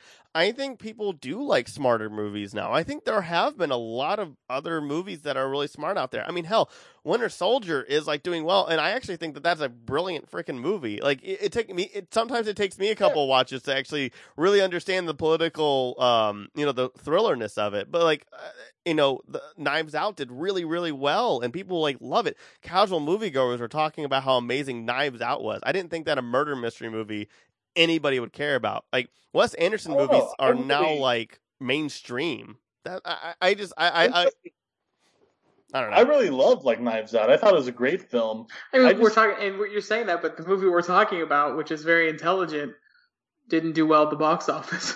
so Yeah, no, it's that's, it's that's also to be considered. but I I, This al- movie I, I. I also think that a lot of people as well because like let let's be honest, Blade Runner is not pub is not very widespreadly loved. The original one, it's not. It's Yeah. really big for like people who love film like us. Nobody cares about it outside of us. Like even if they make a Blu-ray collection, Literally the three of us. yeah, no only us. Three of us. if you were if you're listening to this, you turn It's this off three. right now. No, I'm just kidding. No, but like that's what I'm saying though is is that of course this movie wasn't going to do that great, and I absolutely there's no way in hell that you could um, convince me that they were expecting this to make a billion dollars or like a lot of money. I think they wanted it to make its money back. I no, think they thought it would make money. They wouldn't have made it if they didn't think it would make money. Yeah. I still think they thought it would make money because, like, Blade Runner, it, it it grew because of cinema people. It became a cult classic, and it's it's revered therefore now as a classic, and therefore there is space for a sequel. Like, I mean, you know, uh, look at an example. This isn't necessarily the best, but Terminator versus Terminator Two. The first Terminator didn't do well. It kind of became popular in VHS, and then Terminator 2 was this huge blow up movie. I think there, so. There was some understanding. I don't think it was like they were motivated by making art. I think maybe the creative. I'll I don't think that- Blade Runner had the blow up like Terminator did. Though. No, no, but I know. I even yeah, I Yeah. I, I, I agree with you totally there. I'm just trying to think of another parallel. But I think that um, I mean, maybe a, a better parallel would be like Tron. Neither Tron movie did very well. They both kind of were Yeah. not financially successful, but I'm sure they thought that this would do better than it did. I think even Ridley Scott said that he felt it was just it could have been shorter. Like that that was one of the kind of the issues that maybe it was even ran a little long. I mean, yeah, I, I would have probably cut out maybe eight minutes of it, but not too much. So could- because I think could- the pacing yeah, like is so I think important. you could get it closer to the two two and a half hours for sure without losing much. I'm sure it's tricky, but there's like I said, there's enough long sequences and they're great. They create atmosphere for sure. Where Kay is just walking through Vegas, walking through San Diego junkyard. Wa- Like there's moments that you could have trimmed. Not that that saves the movie, but that might be at least a little bit of a factor. Because I mean, you can never say for sure it's one thing. So- I think it's also it's just a hard movie. but I, It's I- not it's as good as it is. It's not like the same with the original Blade Runner. It's a it's a movie that you that challenges you. Whatever you think of audience is smart or stupid or in between, this is definitely a movie that challenges you beyond even some of those other movies Yeah. that we I- mentioned. It I- goes okay, so and that's the thing. So oh, I want to I want to I want to point two things out real quick. I'm so sorry before before this. I think it definitely No. didn't do as well because one thing, it's a rated R movie. Rated R Yeah, movies still don't make a lot of money. So like that's the other thing. If they I, I that's the other thing why I don't think that they I, I think they wanted this to do well. I don't think they wanted it to make a lot of money. I just don't because a you wouldn't be doing a sci-fi m- sequel for a movie 30 years prior and make a sequel rated R and expect a shit ton of money. I still don't. I mean, I would love to no, ask and look into it. Here's where the money you you trace the money, trace the money when the final cut Blu-ray came out. That probably sold a ton. And then they saw those sales numbers. The studios said, "Okay, it was what Sony that produced this, and Warner Brothers, I think, or something. Um, whatever studios were like those the ones that are like, oh, there's money to be made here. I think that's really what it was. And you trace it back to those Blu-ray sales for that final cut. It's like, oh, people do care about this weird, expensive art film. Let's make another one. It'll make a ton of money. Like, And I think a lot of films like don't really resonate with people and last long in the collective memory for you know for thirty odd years. And so the fact that decades later we were still talking about it, you know, But realize, like, but, hey, but, but again, we're all for- film people, though. I don't think my dad has said anything about Blade Runner probably in about 15 years. He probably hasn't even But like your, thought about would it. Would you say your dad? Yeah. Your dad? I mean, that's just one person. I, I mean, I've talked, I've like literally introduced this movie to people, and they love it. No, no, no. And these are Well, like, yeah. casual. But what I'm saying is like, but we're, we're all three of us are really big in the film news, film everything. Like me, we go to Comic Con, especially sci-fi. Like that's what I'm saying.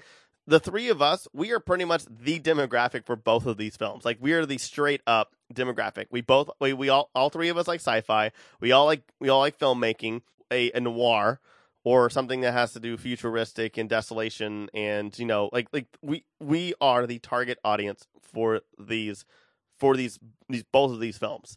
And that's why it resonates with us. But i mean i remember working at disneyland and other jobs when they were talking about this movie and just be like dude yeah i can't believe they're making a sequel to to blade runner. And like nobody in the room knowing what the hell i'm talking about from all walks of life. And and, and paul you worked at disneyland and you know like everybody old and young works there nobody knew what that movie was except for like Eric and people who were on this network. In the in my department, we had 700 people. I don't think I would say out of the 700 people, maybe 50 people knew what Blade Runner I mean, was. I mean, Blade Runner is, is very niche, definitely.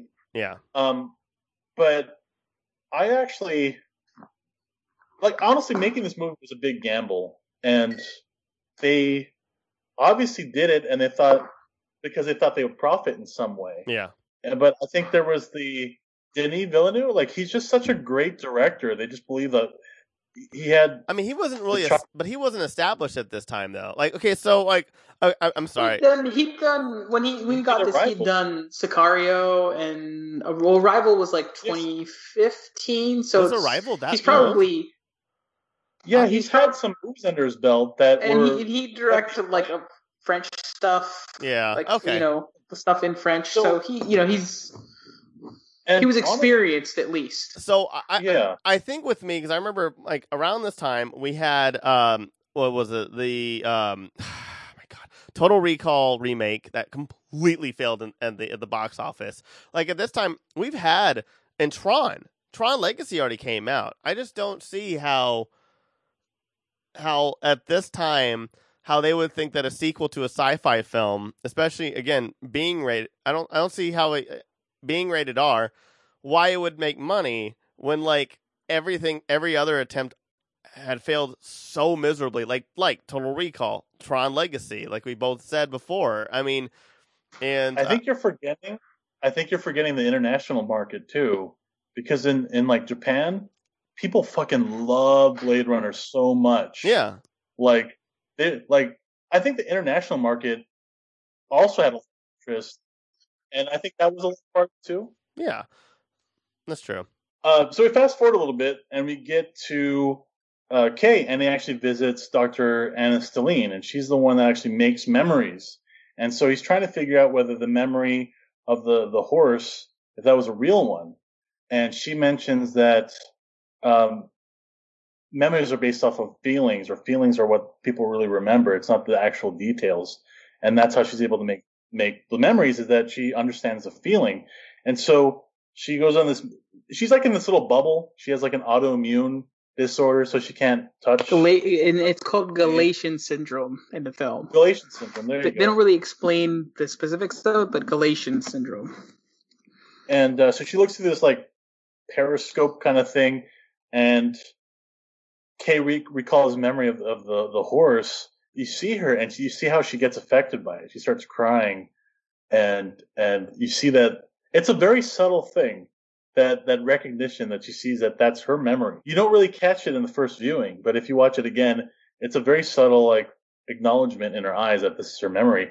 And then Kay just and she says, "Oh, yeah, uh, this memory is real," and it completely like upends Kay's just world because he th- he realized like he realized that he's he's real, he's a real person, and that this is his real memories, and he just flips out.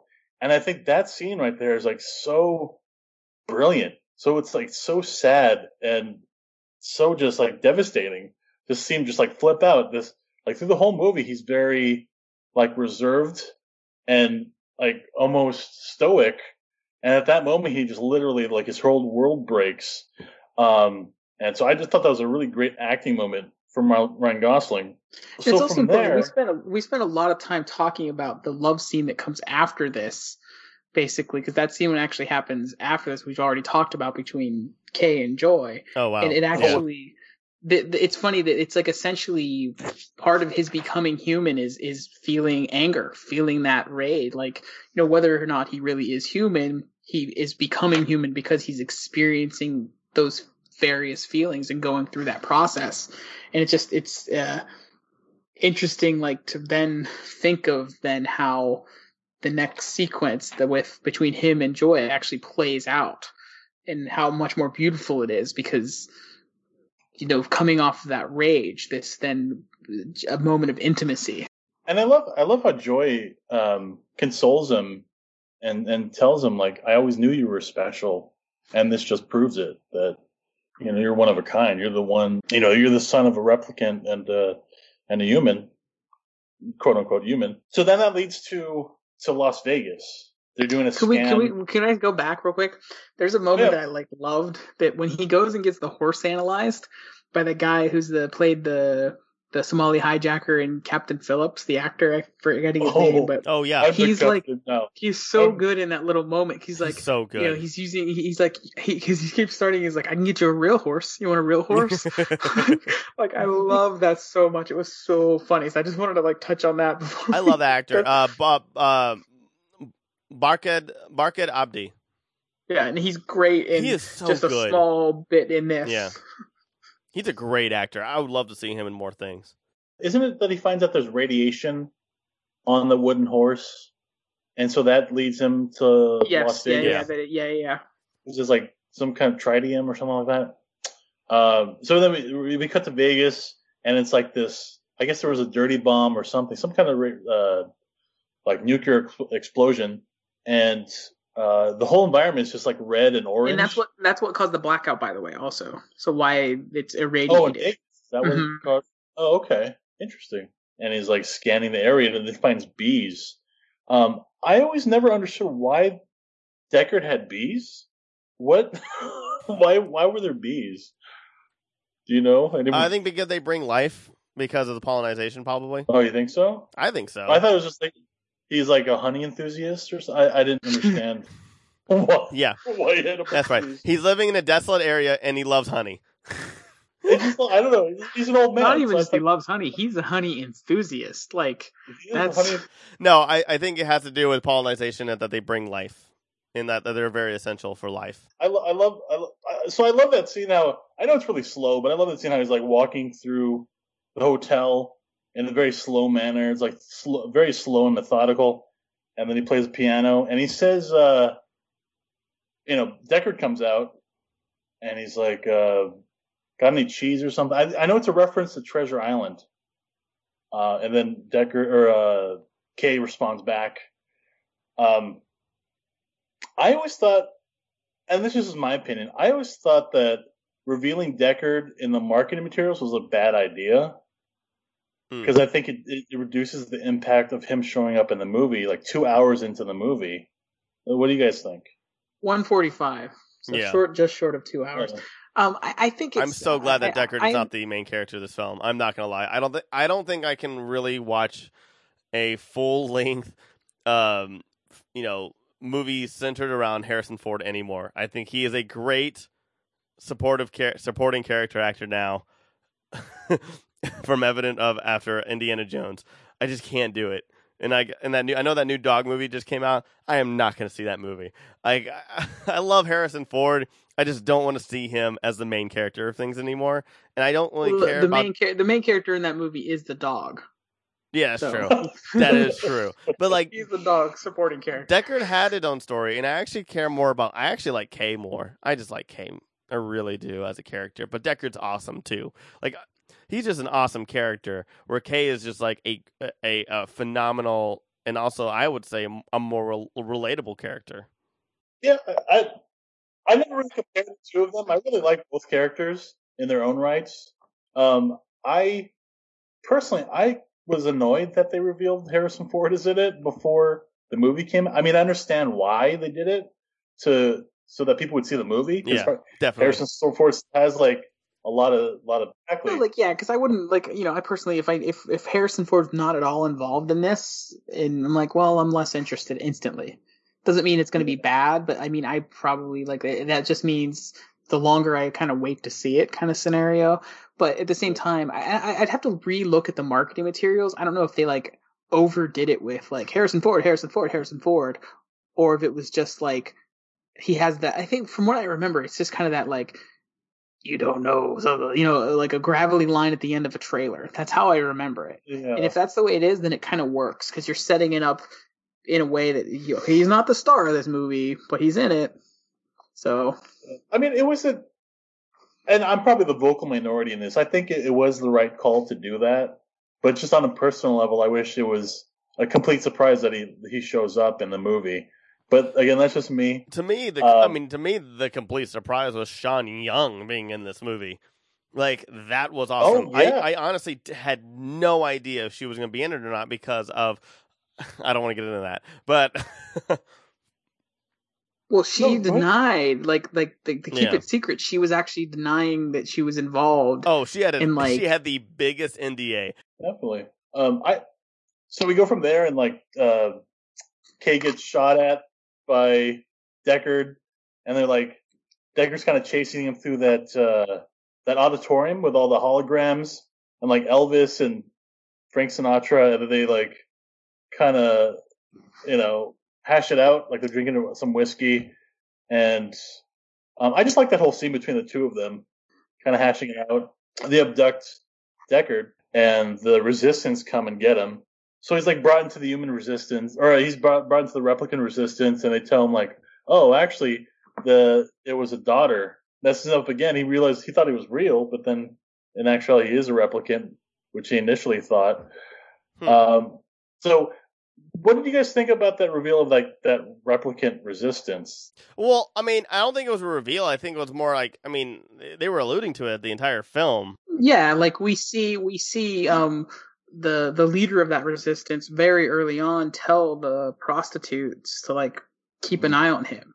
Like they know, like literally, like I said, it's she was there from the beginning when the baby was born and everything. She knows this is the long game. She knows this is about to happen. She knows what he knows. She knows the memories he has implanted in his head. She knows that he's part of the key of of of, of getting Deckard back into the game, Yeah. kind of thing. Absolutely. And then the, the game changing, so she knows all that. The the, the one eyed leader lady, I f- I'm forgetting her name as well. So it's like all planned out, and you know they so they tease it throughout. So it just kind of been kind of coming to fruition. Real quick though, we got to go back because we're um, overlooking when Luv comes in the, the death of joy. yeah. That big Oh moment God. where So it is so hard. Oh my god, what's wrong with me? What's wrong with me? It's you just you just oh, don't want to uh, deal with it because it was I horrible. hate- I like, hate I, was watching it. devastated, to be honest. But yeah, no, go ahead. What were you gonna say about Joy? Well, we were Sucked? doing over, I mean, yeah, it sucked. I, I, I Sucked. absolutely hate watching that scene. It is so effective too. Like it's it's so weird, like how how everything that they connect everything, especially like getting her out of the apartment and everything. Um, just oh god, the whole car when they when when she gets messed with or when when it messes with the system and she's glitching.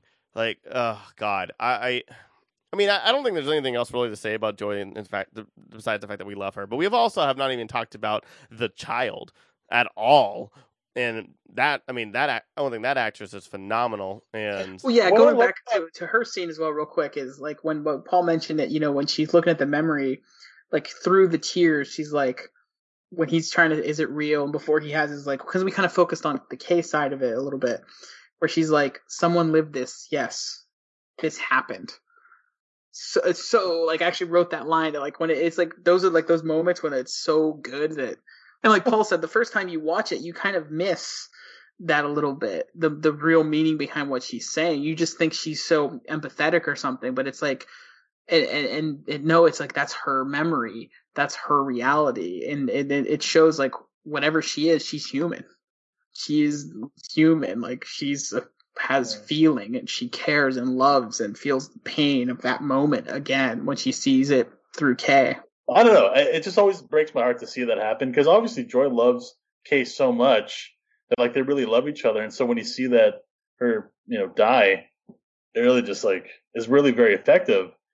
And that's what I think is really interesting about this movie is you really get connected to like basically what's a hologram, and you feel the same emotions that Kay does, yeah, and the same attachment that he does with with this like this hologram.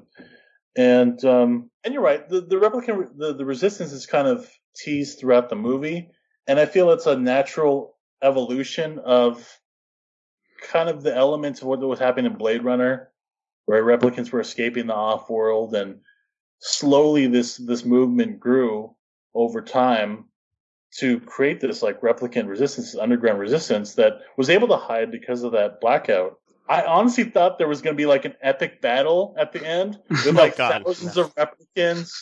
You know, every movie was doing that. Alice in Wonderland, Matrix does it. Um, Rise of Skywalker does it. Like every movie, whenever they introduce like a whole group of people, they always have like some epic battle. Aquaman does it. Epic battle. And it's like so obnoxious. and I love the fact that I mean, I don't think it's obnoxious. I think it's. I mean, that's that's what it, it it's about. But I, Aquaman doesn't do it. I mean, I, I, I, I mean, one thing is Blade Runner. I think if they did it, then it would have completely undid the rest of the film because that's not what it's about. Oh, I, I It- think so too. I think so too. like it, it's like I- it's kind of like the iRobot thing, uh, where I love. Like I love like the end of iRobot. There's a lot of action and stuff like that, but it has nothing to do with that. Just like this movie has nothing to do with the replicants. This is only about finding this daughter, finding these clues, and uh, you know, about his job, which is just like Blade Runner. It is just about his job. Nothing else about replicants. Nothing about humans. Nothing else. He just needs to get Roy Batty and the other ones. This one, they need to find. They need to find the end of the rope of all these clues in this whole entire thing. So I think the the interesting Well- thing though with um the the moment where he meets the rebel army, whatever, um, is the fact that it's really about him realizing he's not that special. He, he, he's just a part of the plan. He's just a soldier, and he has a role to play, but he's not the hero of the story. And I think that's a like almost like like a twist in a way that's really powerful, where he's just his role, and he and by the end of the movie he'll play his role out, and that's his role in this thing, and he accepts that. Well, it's like he realizes that he's just a soldier in this army, that he's not the he's not the main focus of the story, that he's he's you know one of many. Basically, is what you were trying to say. Yeah, Like, thanks. Yeah, yeah. Like he he learns uh, he just has a role role to play as opposed to he is the hero of that story. And it's almost like really that's like the twist for the movie itself is the hero is this character we have barely touched on and barely seen. And I, I think it's a powerful thing. Like he has real no investment in in in Deckard, but he chooses to save him, and he chooses to reunite Deckard with his daughter, and and he really has no emotional stakes in that. But he, like, I love the fact that he's a replicant that makes that choice. He makes a very human, and he makes the right choice when kind of everything is stacked against him, and and he really is not going to gain anything by doing that, and in many ways sacrifice his life to to to make that happen.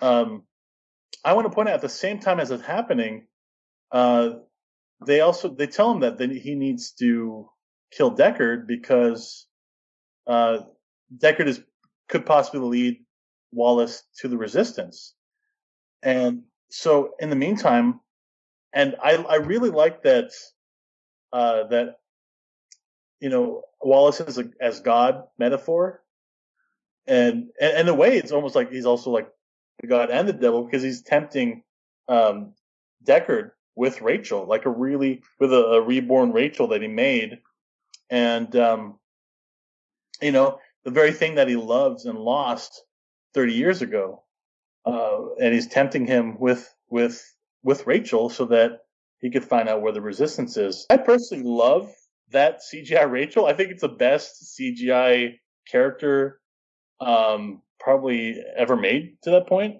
Like it, as far as the um, Like, uh, yeah, like uh, bringing somebody like Tarkin, uh, Princess Leia, and stuff like that. Uh, it, it is absolutely flawless, and it's basically just reutilizing what the the intimate scene as well. Unlike the other ones, the other ones were just mocap, but just people in place. Where that one was like Sean Young was there as well with the other person, and they just went through. But that's the thing is like where Star Wars kind of weren't able to have where you know um, where Carrie Fisher had passed, and so was why am I forgetting the actor's name for for uh, for Tarkin? Oh my god, what Peter Cushing. Peter Cushing? Peter Thank Cushing. you.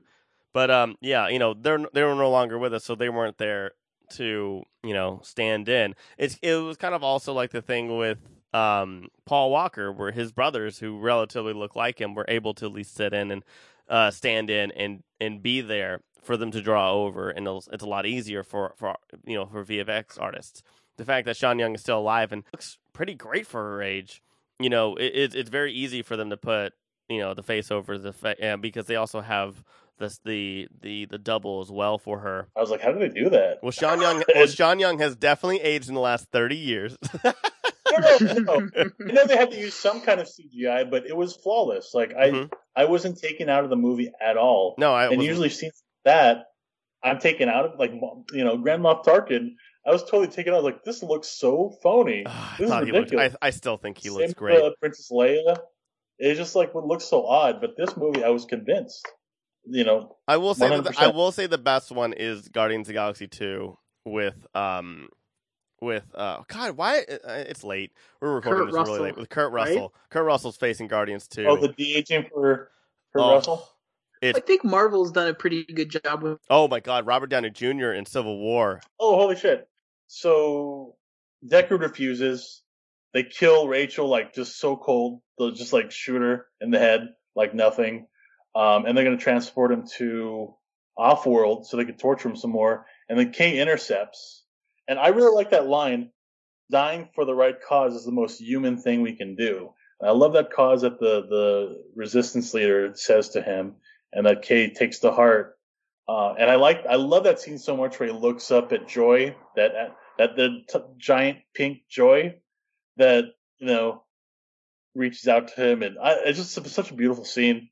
And then he makes the decision to go and rescue Deckard. um, that whole fight sequence as uh, where those rising tides on like at the the foundation of that wall it's just like amazingly shot and very stark and bleak and I just love how brutal it is and I really yeah I just love how intimate it's such an intimate fight between the two between Luv and and um and Kay and uh and I, I was relieved because they didn't do the the epic like you know giant battle that I thought they were gonna do.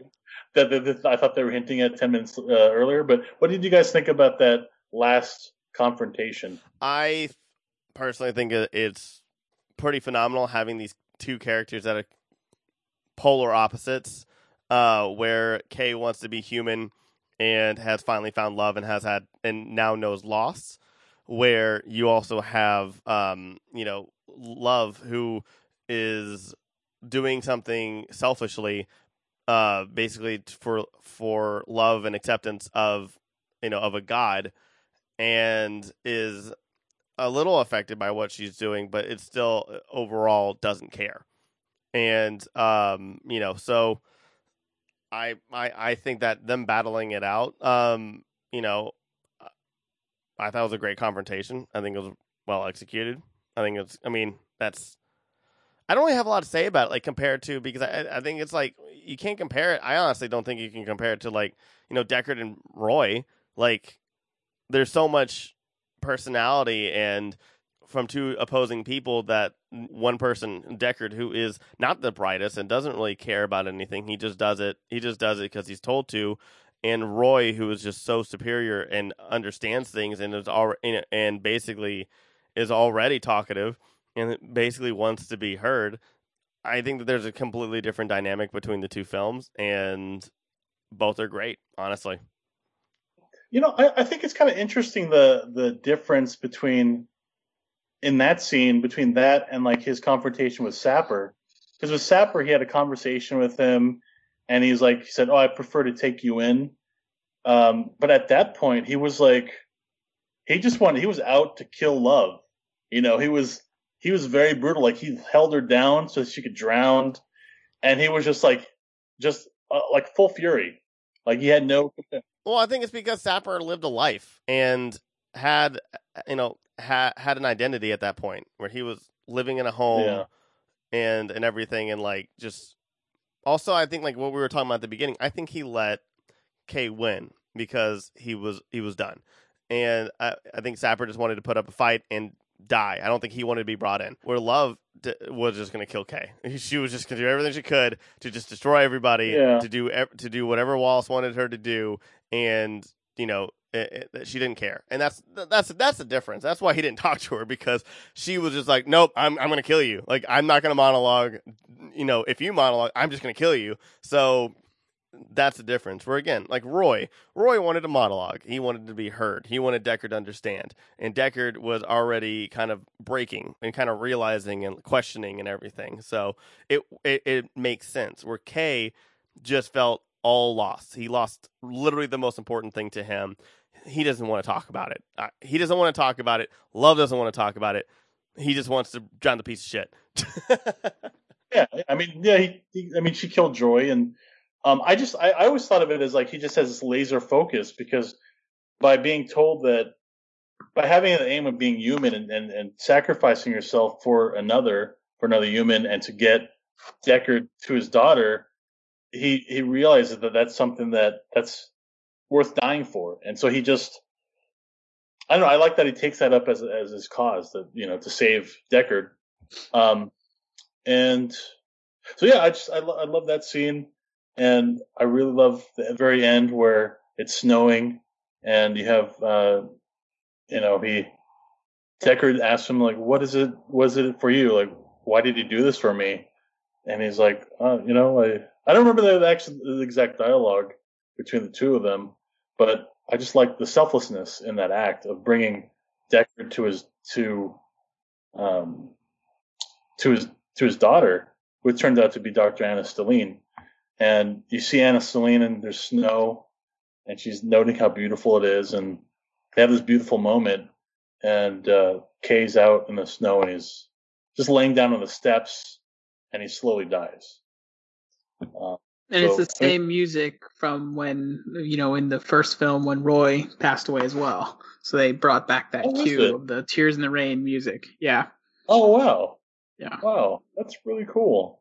Um, I don't Yeah, know I if mean, it's the you- exact music or if it's just you know the Hans Zimmer redo of it, but it was yeah, it was like that same theme. I mean, it wasn't only just Oh. Hans Zimmer. I mean, it, they also had, um, I mean, the other guy that that helped him, Benjamin Wallfisch. The guy, he's that guy's done everything. Let me bring it up. Um, Shazam, it. Uh, he recently, um, and the guy has done a crap ton of work. Uh, well, he's um, one of like Hans Zimmer's like Yeah, kind of his crew, like Yeah. his one of his guys. So he Moon. Love Moon. he has like several people that he yeah. so yeah, no, I just I love this movie, and um, I think it's one of the the rare films that are, it's a great sequel. I think you debate that it's a better movie than the original. I, I think I like it Um, more than the original as well.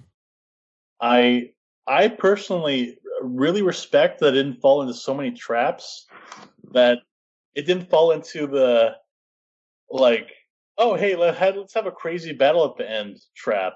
It didn't fall into the let's just do the same story as Blade Runner trap where we just have Deckard like chase after Blade Runners. Yeah, I just appreciate that it didn't fall into the same traps as a lot of other movies. Like it didn't go the dumb route of like, hey, we'll have bigger explosions, or hey, we'll do the Blade Runner story again, but with just a different Blade Runner. And so there's all these different things that it was like navigating a minefield making this movie, I imagine. And they made all the right choices that I really respect. And so to me, like, I feel that this movie is, I don't know, it, it, it's, it's kind of a rare sequel that is a great sequel to the, in the first, like, number one, a great sequel. Number two, you could argue that it's a better sequel than the original. Um, and number three, it's a very respectable just film. It's a very well made film and nobody can argue that it's a bad film. It's, it's a very, everybody that watches this film is respects it very much. I think it's one of those movies that people are gonna look back and find like five years, and it's gonna explode again. I I really do. I really really hope so. Yeah, I don't think it'll be like the original Blade Runner. Well, it'll it'll grow in its appreciation of love because it's a movie you kind of have to sit with and and dig into. Like this is only the second time I've seen it, and I got so much more out of it watching Yeah. it again. Like the The more I watch it, the more It I just- love it. yeah, like it's a it's a world that it, that's richer by spending more time in it. Definitely. And, um, and I, I appreciate the fact that it took a lot of the ideas in the original Blade Runner, really expanded upon them and kind of made their own commentary on those ideas. Um, so yeah, I just, I love this movie so much and I appreciate it, um, in, in many ways. And, uh, just to wrap up, uh, what are you guys' uh, final impressions of, of Blade Runner 2049? I think this is a nearly perfect film. I don't think. I think maybe if it was eight minutes shorter, um, you know, I think it would be perfect. Mhm. That's it. I, mean, I have nothing else to say. I don't know. I yeah, it's a it's a great film. It really is. It's it's a great sequel. Like I think the first one is a more important film, a more significant film. I will agree to for that. uh, reasons where we talked about like we have a whole podcast about that. But just from a story perspective, this is a better film. It's a better the just the story. It's a detective story throughout that also touches on more profound issues. Whereas the first one's just kind of like a pursuit. He does detective work because they needed to throw that in there. But this is more of like a legit investigation and things unfold and the, the through the from the first even though it's two hours and 44 minutes long or 40, whatever it is from that first minute the story starts and goes to the end. Everything in there is part of the story. Sure some sequences are a little long maybe. That's my like big criticism is like i've mentioned that a couple times is long walking sequences. But they also are just very you you feel that world because of those moments too. Um, I I think is one of those movies where the first time I watched it, the length wasn't even an issue for me. When I watched it again, maybe a little bit more so because it's like, okay, I've seen him walking through this think, uh, corridor before. But I, think that's how I think that's how it is with a lot of a lot of movies. I, I would agree. I would agree. But especially when a movie's two hours and 44 minutes long, you feel any extra few minutes here or there a little bit more. I think the only movie for me where I'm just like, God, I wish it was longer was the Lord of the Rings trilogy. Why couldn't these? Oh, why yeah. couldn't they be five hours long? God, they're lazy. then they I'm become kidding. the Hobbit movies. Nah, that's true. Um, that's why. but anyway, but I it's, think it's a fantastic film. So for me, the, the the like my favorite moment is really kind of funny, where it's when he meets Deckard and he's with them and he sees the dog and he asks him, "Is it real?" Kay asks, "Is is the dog real?" And Deckard goes, "I don't know. Ask him." Yeah, My favorite moment in the movie. it's, it's also kind of a riff on the first movie with if it's a Mhm. real owl, and so Which yeah, and, and, and that and that's kind of again a little touchstone that goes back to the book because the book the the animals were much more significant and like do they dream of electric sheep because he wanted to buy a real sheep because that was a status thing to have a real animal to have a live animal. Like it it, it was a status thing because you couldn't like I think uh, he talked about the the owl it, it seemed real and it, the, therefore the more real it seemed the more expensive it was so it was your status to have it kind of thing. Um yeah i think it's it's uh you know it takes that concept from the book and just really takes it really interesting places. It all starts with the book and then the obviously the ridley scott movie expands on it and this I, I think in terms of story at least this takes it even beyond what the first film did yeah, I agree with that too. Awesome.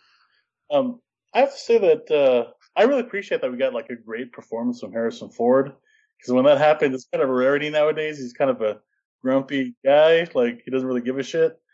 Um, and honestly, for me, I- I love films, like I love movies so much, but I feel like nowadays there's so many movies out there that just make me miserable, and like there's like not that much craftsmanship in the way that they're made.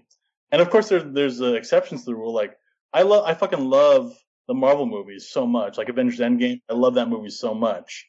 But I mean, there's a lot of I don't know. There's a lot of movies that I see that are just like make me miserable. We get it. You want to watch Green Lantern again? We get it, man. Yeah. And there's so many Green Lanterns out there. There's so many movies that are basic Green Lantern. i want to watch the green lantern final cut is that a thing So yeah, the butthole Final cut. or the- i want Fred- one where they add a really lazy narration to it that would be great Um, so anytime there's a there's a film like Voiced by this Hugh that I Jackman. feel special, you know, I really appreciate it. And the fact that it's like a good sequel to one of my favorite films and that it was done well is uh, kind of a miracle, to be honest with you. like there's there's so many opportunities for this to be like derivative nonsense that like didn't up like that did wrong by Blade Runner's legacy, but it completely expanded upon it, made it made the original Blade Runner even like a better movie, honestly, because of the what what the things that they did in this movie. So I don't know. I just really appreciate this film, and I just want to end on that note. How much I appreciate this film, and it, it gives me hope that films like this can be made again. Absolutely. There you go. And uh, yes, and I think that's a great time to to to end this because this is almost as long as the movie. And thank you, listeners, for listening in. You can check out all of our shows and offerings on Apple Podcasts, Google Podcasts, and all the podcast apps, and also on Spotify as well. Don't forget to go to our website, thegrandgeekgathering.com, for more stuff. We have videos, we have articles, and we have more podcasts there. And don't forget to like us on Facebook, Instagram, Twitter, and all the thingies. And I stream on Twitch. And thank you, everybody, for being here again. Have a wonderful week. And GGG. this podcast could be eight minutes shorter What's on the silver screen? I got some takes you wouldn't believe.